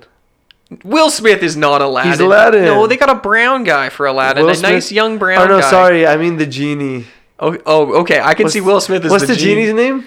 Uh, just genie, isn't it? I thought the genie is Aladdin. No, Aladdin is the street hustler who wears the fez cap and the then little who's tiny the genie's vest. name? Genie's genie. Are you sure? Well, we can Google it. He was uh, it was Robin Williams in the animated. yeah. Yeah, but yeah, it's gonna be Will Smith as the genie either way. Look that up. Uh, what's going on? Genie name. Genie name. Aladdin. Jafar. That's the genie's name. I used to know Jafar's the bad guy, man. Oh, after Jafar is defeated, Aladdin wishes the genie free from his lamp. Yeah, it's just genie. Okay, word. But yeah, so he's the genie. Uh, what was the one movie with like the fucking where the where the forest burns down? It was live action. They just redid it recently. And it's like a bear. I, f- I don't know. Oh, it's a bear if it's uh, a kid. It's the Jungle Book. Jungle Book. The f- the forest the burns down at the end, right? The bear. I didn't fo- watch the newest one. I think they made the Mowgli one actually on Netflix. They've been doing the Jungle Book. They've been beating that one to death. I feel like one of them is like recently. It's like there's like a tiger that's trying to kill the kid. Yeah, I feel like that's Isn't- the new Mowgli, the new Jungle Book. I think it is. The, yeah, that was actually crazy. I'm not The Netflix Mm. one? No, no, no, no. It was like fucking. The one in It was theaters. in theaters. There's another one on Netflix now. what? Come on, guys. I know they're really, but I'm like, how many times can you tell this damn story? I was thinking that it's like, man, fucking everything's so unoriginal now. Everything is either sequel, remake, comic book movie based off a video game, based off a book. Like no original ideas. How do you make a, a new genre of music? I tried to do that with a new house, but now people are getting it. They flip the beats and they like put the house beat in the middle of the rap beat, or they put the Yeah, you know? switch ups and shit.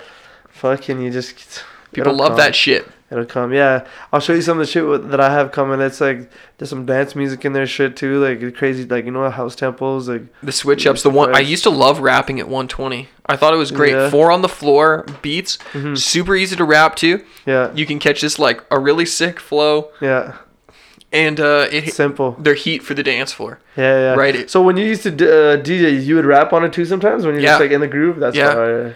When people would give me a mic, some of the time. Would they? Would people go ham? well, sometimes people would not give me the mic. you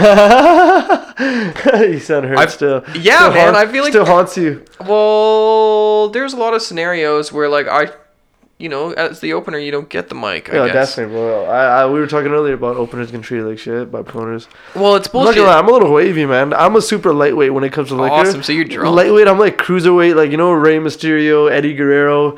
But like when it comes to gas, then I'm like you know You're like three heavy. I'm like in. Big Show, Andre the Giant when it comes to weed. When it comes to That's cannabis. awesome. No, they used to hate me as an opener because I t- had this elaborate stage setup, right? And, yeah, but uh, you're a fucking showman. They don't understand. well, that was the that was the hardest part about everything is I wanted to be big. Yeah. Like I wanted to be a traveling Yeah, musician. like I want to be, it. You yeah, I want to be fucking do fucking it. famous. I put so much time into it. I wrote so much music. Yeah. I was playing hour long sets of all my music, It's fire. playing it on stage, trying to produce as much of it on stage as I could. Mm-hmm. And um yeah, like when you get booked from nine to ten o'clock, like people don't want your shit on Yeah, stage. people are there for you.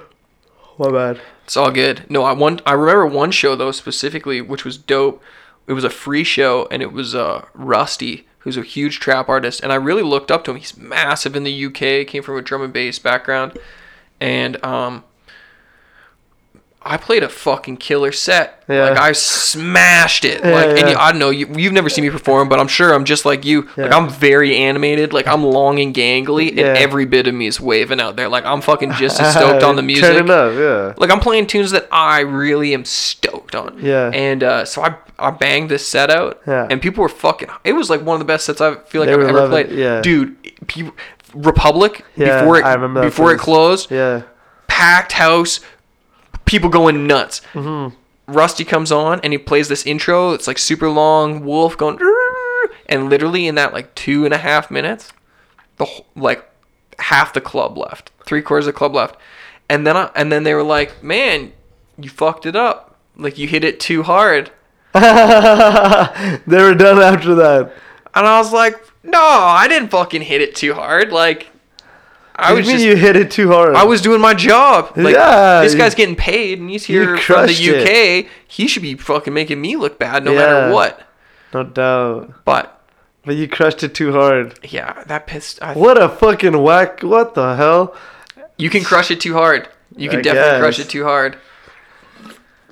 That happened recently for one of these shows. I think it was the Nav show. Like there's a bunch of openers on before, but like two days before they got cut from it because like Nav is not a good performer. Like even when I was there, I was like, there's a lot of parts where like there's some good parts, but there's a lot of parts where I was like, man, I'm bored right now. Like, this is not, you know. 88 Uh. Glam was crazy, but um, yeah, I was like, that's I'm like, who have you got to open for? You dropped some sweet names at the start.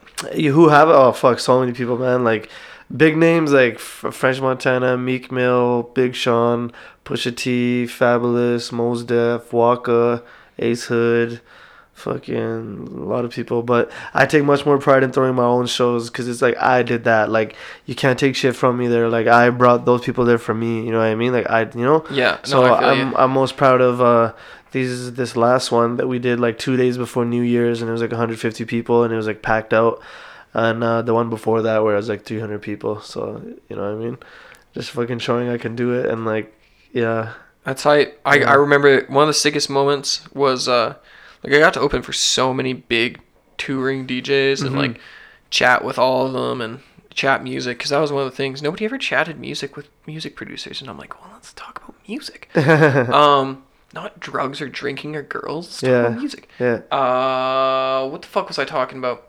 Uh, the opening. for oh the- yeah I got to I got to open for Souls of Mischief. I'll say and I have a 93 till infinity tattoo. Nice. And that was just a re- that was a really cool moment. They were really cool guys. yeah They were down to like chill and smoke and Uh-huh. rap and they actually set my homie up. They were in Vancouver the next day and I was like, "Man, my buddy's got a hieroglyphics tattoo on his arm. Like he's shit loves you guys. Yeah. Like, you know, he'd love to be here right now." He's like, "Shit.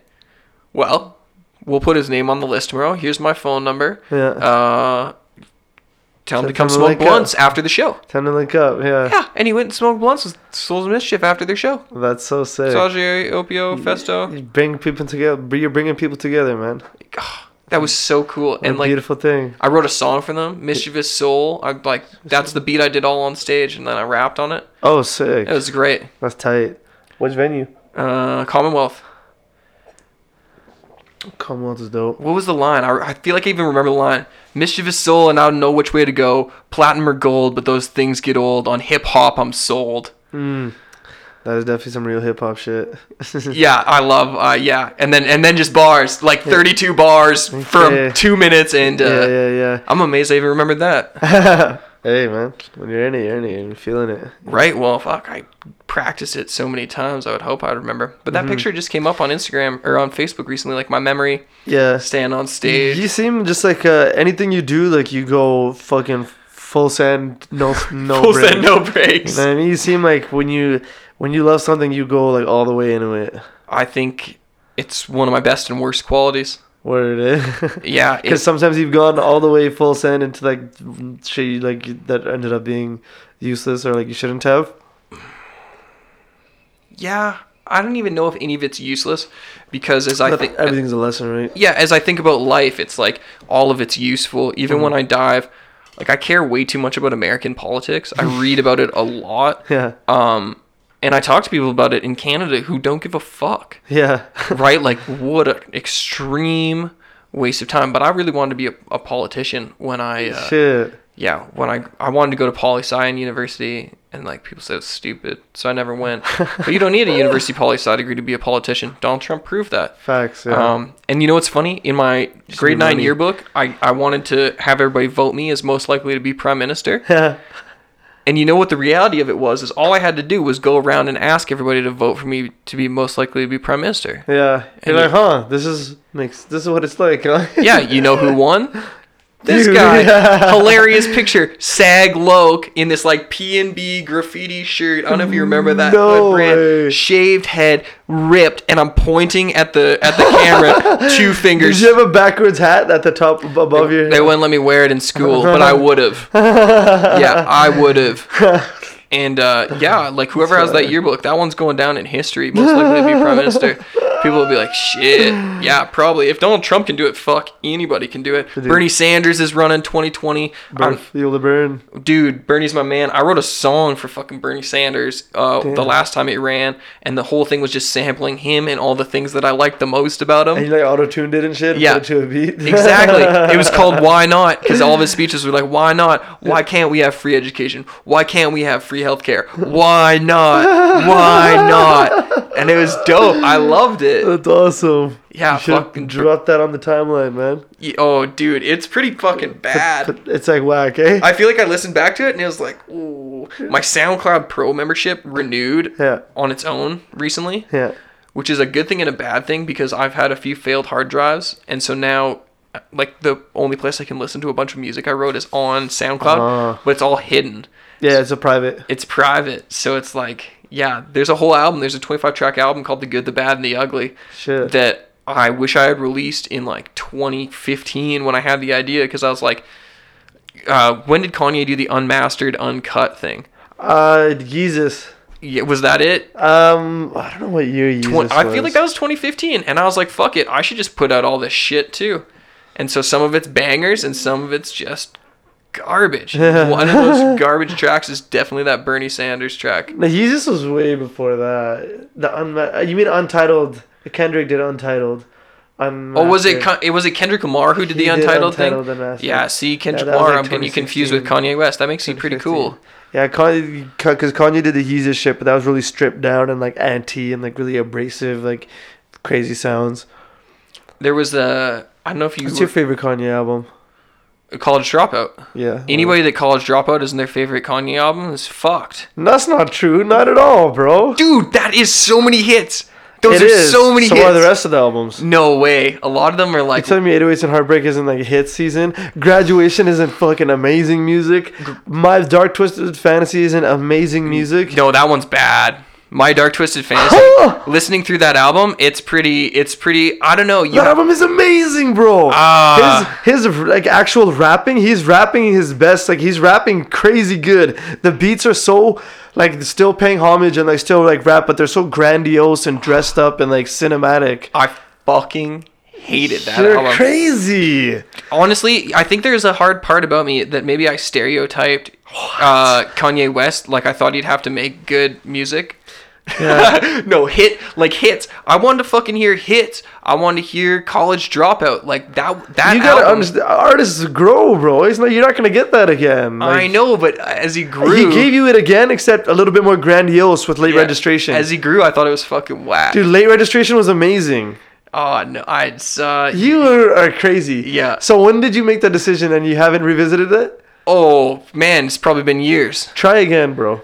You're in a Uh, different place now. I might. And you're in it. You've you've lived. You've seen things. Try again. The amount of time I have to listen to music is like really minimal, Mm. which is hard because I'm either editing or I'm like writing, and it's like I can't listen to tunes. I'm saying try again. I will. I'll give it a. I'll Try give it. again. A, I'll give it. Late a day. registration, amazing album. Graduation, amazing album. Graduation's good. Such a good album. It's not as good 808s as and College- Heartbreak. When you're sad, trust me, bro. College Dropout's the best one though, right? I say um, if I have to choose one, I think my beautiful dark twisted fantasy, bro. Really? Oh, Man, fucking that. devil in a new dress, gorgeous, all of the lights, fucking that intro. Oh man, what was the other one? Blame game. Oh my god, it's You, so good. you liked all the lights. You know a that, good track? album, like the time leading up to before that with Good Fridays, dude. I remember that shit like crystal clear. That was probably my favorite time in music. Every week when Kanye was dropping in us some shit with like six of his friends who are like the craziest musicians in music. Oh, that was so exciting. Like, there's one interview with someone to J Cole's like, "Oh, you should do a song with fucking Kanye." He's like, "Yeah, that'd be awesome." Then two weeks later on Good Friday, it's like Kanye, J Cole, Pusha, CyHi, and like Big Sean. It's like, dude, who else could do that? It's fucking Bro, Kanye. More content. That's why I'm stoked for this LA trip. I hope I can. Kanye was I want to be that guy. Yeah, Kanye was more content before more content. Every Friday he was giving you like an amazing song with like the craziest shit, with like produced by like him, Just Blaze, Swizz Beatz, with like the craziest like legendary artists on it every week. That was amazing time of music. Giving it away for free. Yeah, I feel like Kanye albums, for me at least, and like I, I've talked to some other people that are like this too. It's like your favorite changes with what depends on what mood you're in. Honestly, sometimes I'm in a Yeezus mood, like fuck everything, because like it's so cool how he went from my dark fantasy all dressed up and grandiose and cinematic and then he did the anti with Yeezus dressed down like fucking like sh- like distorted like you know what I mean real like dark and abrasive and shit but yeah I feel like it cha- changes with You're your a mood. Kanye fan. Definitely, but he's one of my definitely one of my greatest exp- um, Who's your favorite rapper? all time. I don't know, man. I got like probably a top five, but like currently at the moment, Favorite artist ever? There's got to be one person, one album. There's like one defining one. one album that like made me start rapping. Fifty Cent, Get Rich or Die Trying. That's it. Get Rich or Die Trying. That's my favorite. One of the But is that your favorite album ever? Like, is that one? Like, when was the last time you listened to Get Rich or Die Trying? I still revisit it sometimes, to be honest. They just put out a new fucking cover with Marvel that is so dope. Iron Man on the front. It is fucking sick. really? Yeah, you gotta go cop it. that. Hella limited. That's cool as fuck. It is dope. But no, Fifty definitely was a major influence. Um, I'd say, man, like I future. I really love Future, man. Future's so good, and he's so like original with like just the pain that you feel from his shit. You can feel the pain, you know what I mean? And I feel a lot of artists now, like a lot of these rappers, they try to duplicate that pain when they haven't like felt it. Whereas like I don't know, one of my friends told me that with my new shit. He's like, man, he's like, I don't know how you're like you're so chill and like you can like hang with anyone and like you know crack jokes, but then your shit is so personal and deep. Like it sounds like you got a diary. He's like, it almost reminds me of I don't even know a fucking like, future damn. song. I couldn't I, even name I'll one. give you I'll give you a couple recommendations, man. I'll give Yeah. you like five like deep cuts that'll like They're heat. might start you up, but Okay. might not. But you We'll know, see. We'll see. yeah, I'd say like up there, probably like fucking Kanye's definitely got to be up there, regardless of his antics. And like I didn't like Ye, I'll be honest, I didn't like it, but you know I'm realistic enough to say that like yeah, my favorite, one of my favorite artists. I didn't like that song, I didn't like that album, but like my main is probably like Future for sure. Um, currently or all time. Both. Give me both. Currently, it's Future, 03 Greedo, Key, Gunna, Young Thug, I'd say, and like Playboi Carti. Whereas all time would probably be like 50 Cent, Jay Z, Drake, Kanye. Um, I guess you could throw Future in there all the time. You could throw, yeah, Future got me through some shit, man. or PartyNextDoor as well. I love PartyNextDoor. Crazy. Yeah. Yeah. Those are. If I was naming top artists, I would never named any of those top artists. Yeah, I don't That's know, so interesting. I, I love kinda- hearing musical styles. I, I kind of got over the whole it has to be these same people that are like considered the greats. I'm just like, dude, fuck that. Like I've listened. Actually, Dre, Dre's Dr. Dre's music is like that Chronic album 2001. Definitely one of my all-time favorite albums. Like that was a game changer. exactly. That's like one of them. That's one of the more old head things about me. But now I'm just like, fuck. I've listened to that stuff a lot. Like I've, you know, I know that shit. That battle rap comes from that stuff, right? Yeah. So it's like I know that shit. I know lyrics, but it's like I've, I know it inside out. I want to hear some new shit. You know I like mean? Drake when he went hard. I like it when he does the hard beats. Actually, yeah. the moment I became a Drake fan, Yeah. I always hated on him too. Because again, I'm a hip hop head. You're just a hater. I'm a fucking purist. Like you go into the basement, you look through my Dude, fuck albums. purists. I'm no a fucking uh, no, but like I'm like a purist that'll that'll that'll that'll give it a chance. Yeah, okay. And I saw that God's Plan video. It came up in a scroll. We were just watching YouTube Yeah. one day, like music in the background. Yeah. And uh, it started with like we were we had a budget of almost a million bucks for this video. Yeah, yeah. But we shot this and gave the money away. Yeah. And I was like, fuck, I like Drake. That was it. That was literally all it took to That's make me listen to the music. Yeah. And that one song made me listen to the new album. I would have been like that guy. Like I told you, fuck Lil Wayne. I'll never Yeah, play yeah. this. I never would have played that album. Damn. And I, uh, I So lo- you I'm- probably like side A more than side B because that's like the rapping side, right? yeah, Yeah. Side B gets pretty boring. Yeah. Fair Side enough. A, like non-stop, it's a heat track. God's Plan, heat track. Love those two. Like those are two Yeah, I really like. I really like. Is there more? yeah, I can really even good. speak to it because those because that's how much attention I paid to the every Yeah. other track. Fair enough. But yeah, what's it called? I'm telling you, Carter one and Carter two. Carter two is I I personally like it more, but Carter one is great too. You should It's give- my favorite album ever. you should revisit those Lil Wayne albums. What JD Donuts? Yeah, Classic. You're really a purist, damn. yeah. Well, he's a producer. You're not dusty, man. I've noticed most purists are dusty.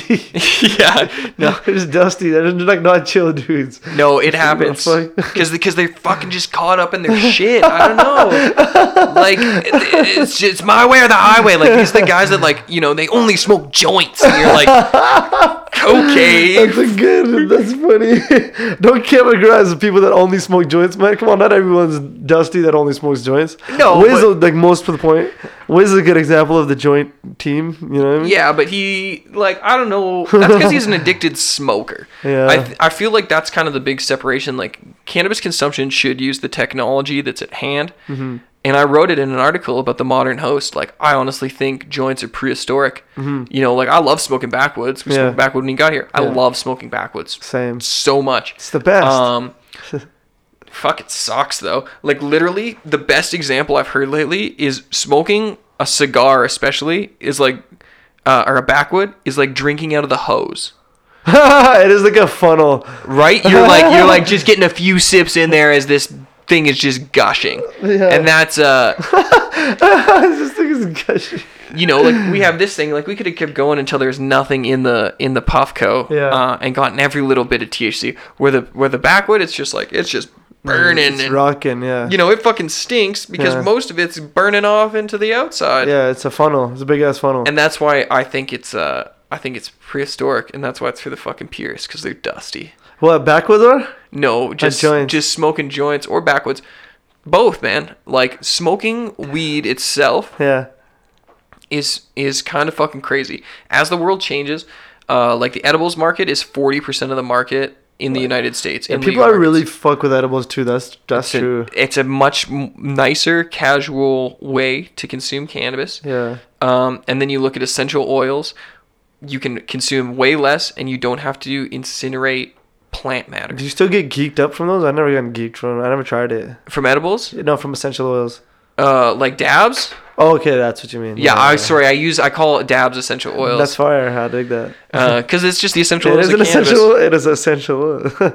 Um, but yeah, like this is the future. This is what this is where most of the market goes, and the people that smoke flowers yeah. are like they're smokers. Like Yeah. there's no. I smoke backwoods because I used to be a two pack a day smoker. Yeah. I don't. I'm not going to smoke cigarettes anymore. But the only reason I smoke backwoods is because I like that. You know, I've been smoking weed for like almost half my life now, and I never smoked cigarettes, but I love backwoods.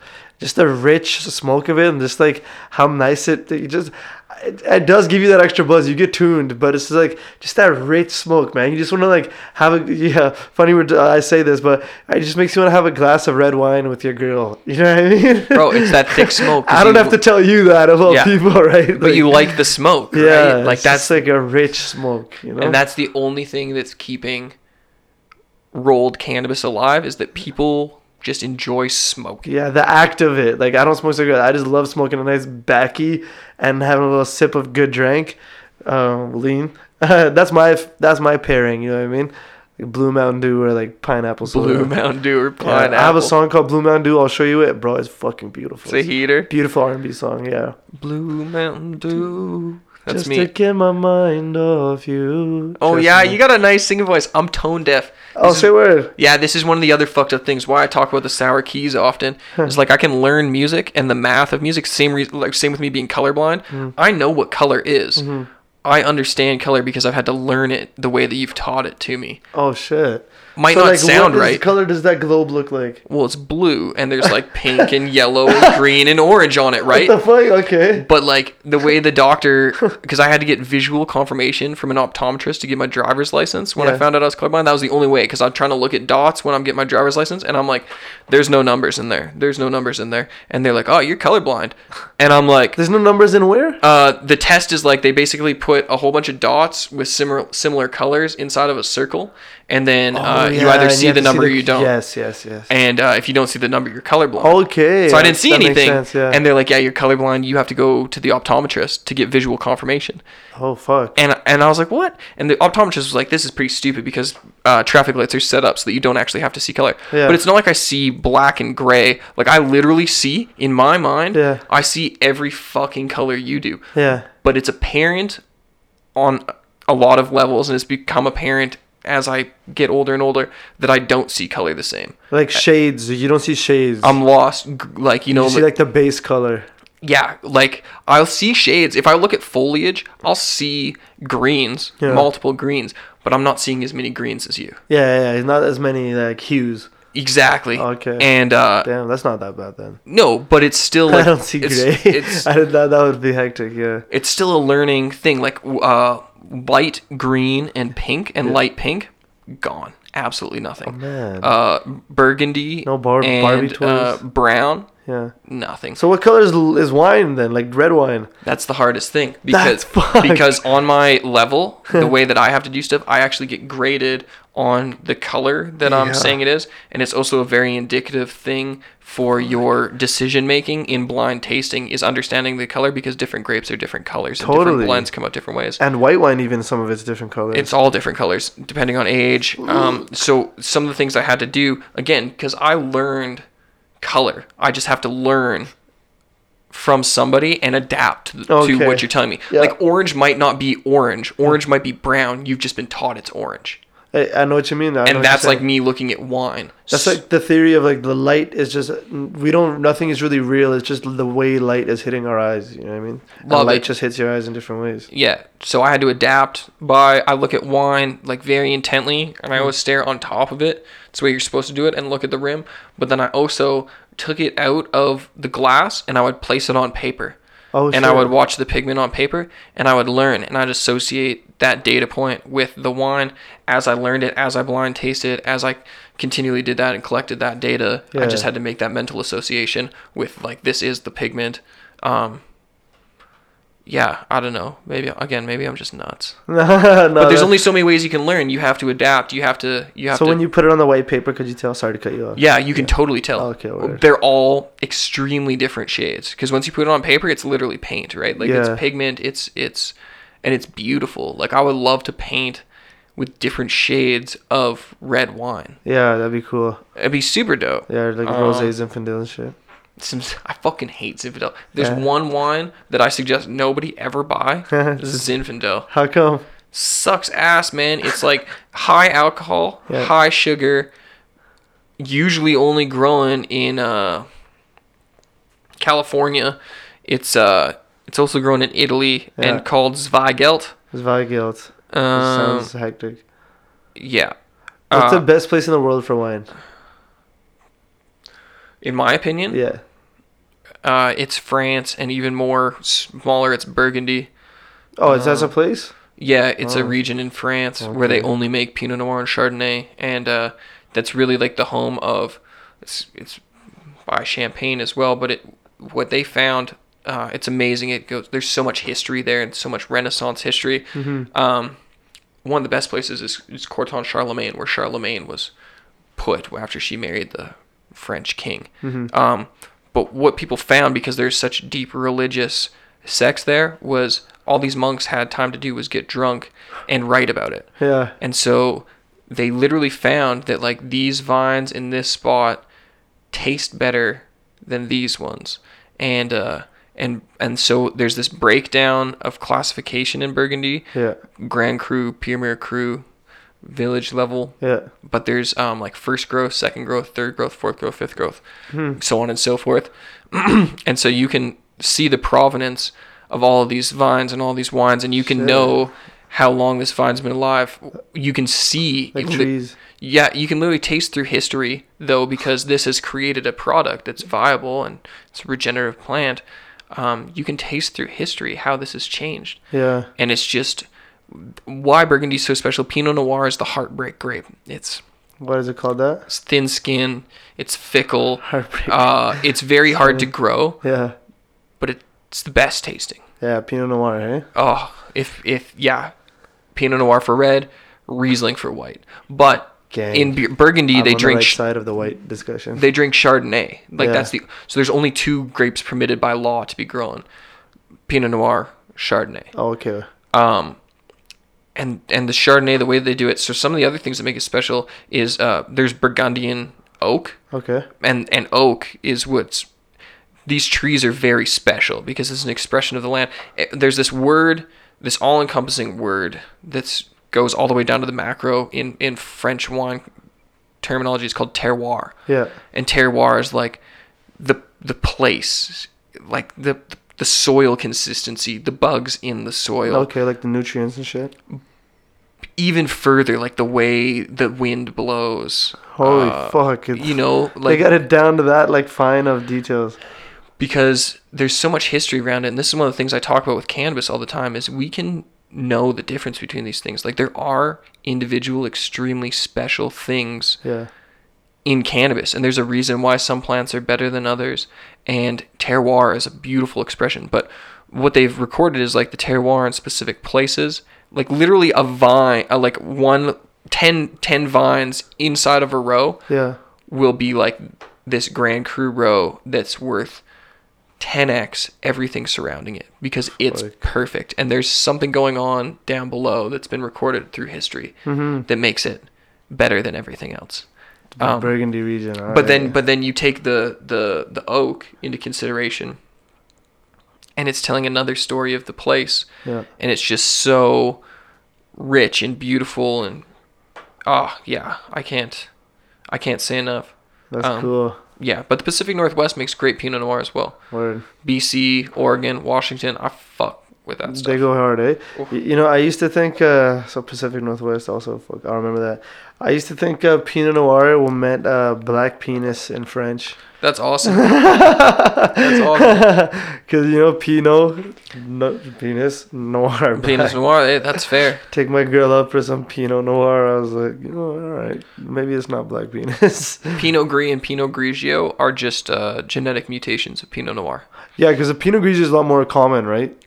uh I feel like no it's just No? growing more Oh, okay. like it just it just went um the grape went albino Oh, okay. Word. um yeah they're genetic relatives Mm-hmm. so super interesting but that one's just vinified completely different What about Cabernet? When I was in Colombia, I had some really interesting uh, Argentinian Cabernet. yeah argentina. Ar- argentina's a great place same with chile Yeah. if yeah. you're looking for value wines Mhm. and you're like shopping especially for red wines Mhm. eh, some whites uh south america is the best value Yeah. without a doubt especially even if you look into like spain Yeah. um well spain's not in south america um but yeah so argentina basically what happened uh, in the second world war and the mussolini era Mhm. was tons of italians left Italy to go to Argentina and Chile because the land was super cheap. Oh shit. But they brought wine culture with them, Yeah. um, and it grows fantastic. Like it's there's these amazing advantages in Argentina where um, literally deserts are laying at the foothills of the Andes, like the, Oh, the Rocky mountains- Mountains. Yeah, mountains. Yeah. Um, so it creates these amazing climates where you get like the cooling at night from the mountains, but you get the heat of the day Mm-hmm. from the desert. Um, and again, yeah, growing conditions are cheap, land's cheap, great wines. Like there's lots of good value there. Um, but there's a lot of crap there as well. Yeah. And that's the hardest thing is like, you know, you could be like, oh, I like Argentinian cab. Yeah. Like, dude, there's a hundred thousand of them. Yeah, word. I forgot the name, but we were at a pretty classy spot, so I guess I don't know. It seemed like it was legit, but I could be wrong. Yeah. I don't know my red wines that well, but I fuck with, uh, like I said, Riesling. You'd be surprised how quickly the fancy spots bamboozle you. yeah. Most restaurants are charging uh, 300% on a bottle of wine Whew. that they bought. Uh, Damn. That's their wholesale cost. And, Yeah. uh, and a retail store is usually taking about 40 points. So they're taking, uh, you know, they usually not double it, but hmm Just under. yeah. So if at a retail store, a $16 bottle is probably going to be on the shelf at 25 hmm uh, that $16 bottle, depending on the restaurant. Like I sold bottles to some where they would put that one in for, well, 40, 46 to $48 is a good rule of thumb for a hmm. $16 bottle of wine. That's like a $50 bottle of wine in a restaurant. Yeah. But I had one place I sold a $13 bottle of wine to that sold for $72. That's crazy. That's four times. Yeah. No, that's way, way more. Thirteen times. f- Five. Yeah, that's That's- greasy. That's Like, tw- 65. No, yeah, I'm wrong. that's greasy. Yeah, that's still fucked either way. Yeah. That's a moneymaker, and you buy that on uh, LTO because that's another thing you can do because companies have to run limited time offers to incentivize Oh, sales. Mm-hmm. Make you buy cases so that they push it to their customers. Yeah, yeah. Um, if that restaurant bought on a sale, they're probably paying eleven dollars. Jeez, the finesse is real. The finesse is real. Six times the money. Intense. Yeah. Blows my mind. Yeah. Wine, greasy thing. Drink some Pinot Noir. Drink some Gamay. Some Grenache. Yeah. That's the wave. there's just so much to look for, right? Like when you walk into a wine store, what are you looking for? Do you ever buy wine? You buy Um, Riesling. vi- yeah, I buy Riesling sometimes. What a about it. specific brand? Not even, man. I just like look at the ones that like just look the most interesting to me, and like if the color looks nice, kind of. Cause I don't really, I can't really like see what's good. I've noticed like yeah, a lot of the German. th- There's usually is German ones, but like I don't really know what to look for. How much money do you spend on a bottle of wine? Uh, like twenty bucks. Yeah, that, I feel like that's the average. Yeah. Getting people to spend over 25 is hard. Yeah, $30 is where the great wine is. yeah. Hey, That's kind of like the the spot where it's like you can get a lot of $30 bottles of wine that taste like 100 or $500 bottles of wine. that's the sweet spot. Yeah, but Okay. 20 but that's not to say like there's thousands of bottles, $30 bottles. Yeah, yeah. Um, so there's a lot of crap. I guess it's just learning hmm the finesse. Like I know, um, Next time I go uh, grab wine, I'm gonna definitely yeah, send you the call, pic. yeah, call me up or whatever. Yeah. Facetime me. Liquor Depot. This is a good pro tip if you're in Alberta. yeah, Um, Veuve Clicquot champagne. I see. Liquor I Depot. actually do get that one sometimes. It's only like it's five bucks over wholesale at Yeah. Liquor Depot. So if you buy six of them, they give you ten percent off. That's pretty chill. Yeah, and then Mm-hmm. it, and then and then you're literally like forty cents above wholesale. Yeah, that's chill. Yeah, so that's um, that's a that's a good one. If you Mhm. like, if you want a good, Veuve Clicquot. yeah, e- even though it's like you know you could probably get better champagne, Yeah. uh, for cheaper, or if you you don't That's not a Riesling, is it? no Yeah. Pinot Noir and Chardonnay. Okay. It's what's in champagne Yeah. P- oh, really? It's all Pinot Noir. and Chardonnay, Oh shit. and a little bit of Pinot Meunier. hmm Damn. Yeah, I've learned a lot. yeah. Rosé champagne is Pinot Noir. Mm-hmm. Damn, man. I know we're in it. We're wine nerding. Yeah, fuck. I, I'm- I've learned so much today. I feel like much more of a distinguished gent.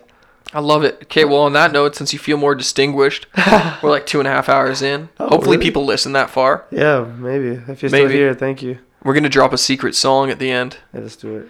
Yeah, we're gonna do it for sure. So why don't you give? I want you to give uh, some parting words. Like if you could tell, if you had a microphone, which I do. Yeah, what you do, uh, and a platform, what you do. yeah. Uh, what, what what would you say to the world? Fuck, I'd say love like you've never been hurt before. Mm, That's pretty philosophical. I don't know if that's that's just you know. that was deep. and I'd say yo, new music dropping this very soon. I'm just getting the fucking visuals right, but Give us all the handles. it might not even need to be that right. Um, at Harm Franklin on Instagram, at Harm Franklin on Twitter, um, at Harm Franklin on SoundCloud, Harm Space Franklin on Spotify, iTunes, YouTube, Google Play, Deezer, wherever you listen to music, I'm there. Um, yeah, fucking probably gonna be throwing my next show end of March. I'll be on Toronto soon, so you know look out for all this shit. Crushing it. Thank you so much for being here. Thanks, for the having chat. me, bro. That's awesome. Mad love, G. Mad love. Cheers. And thank you everybody for listening.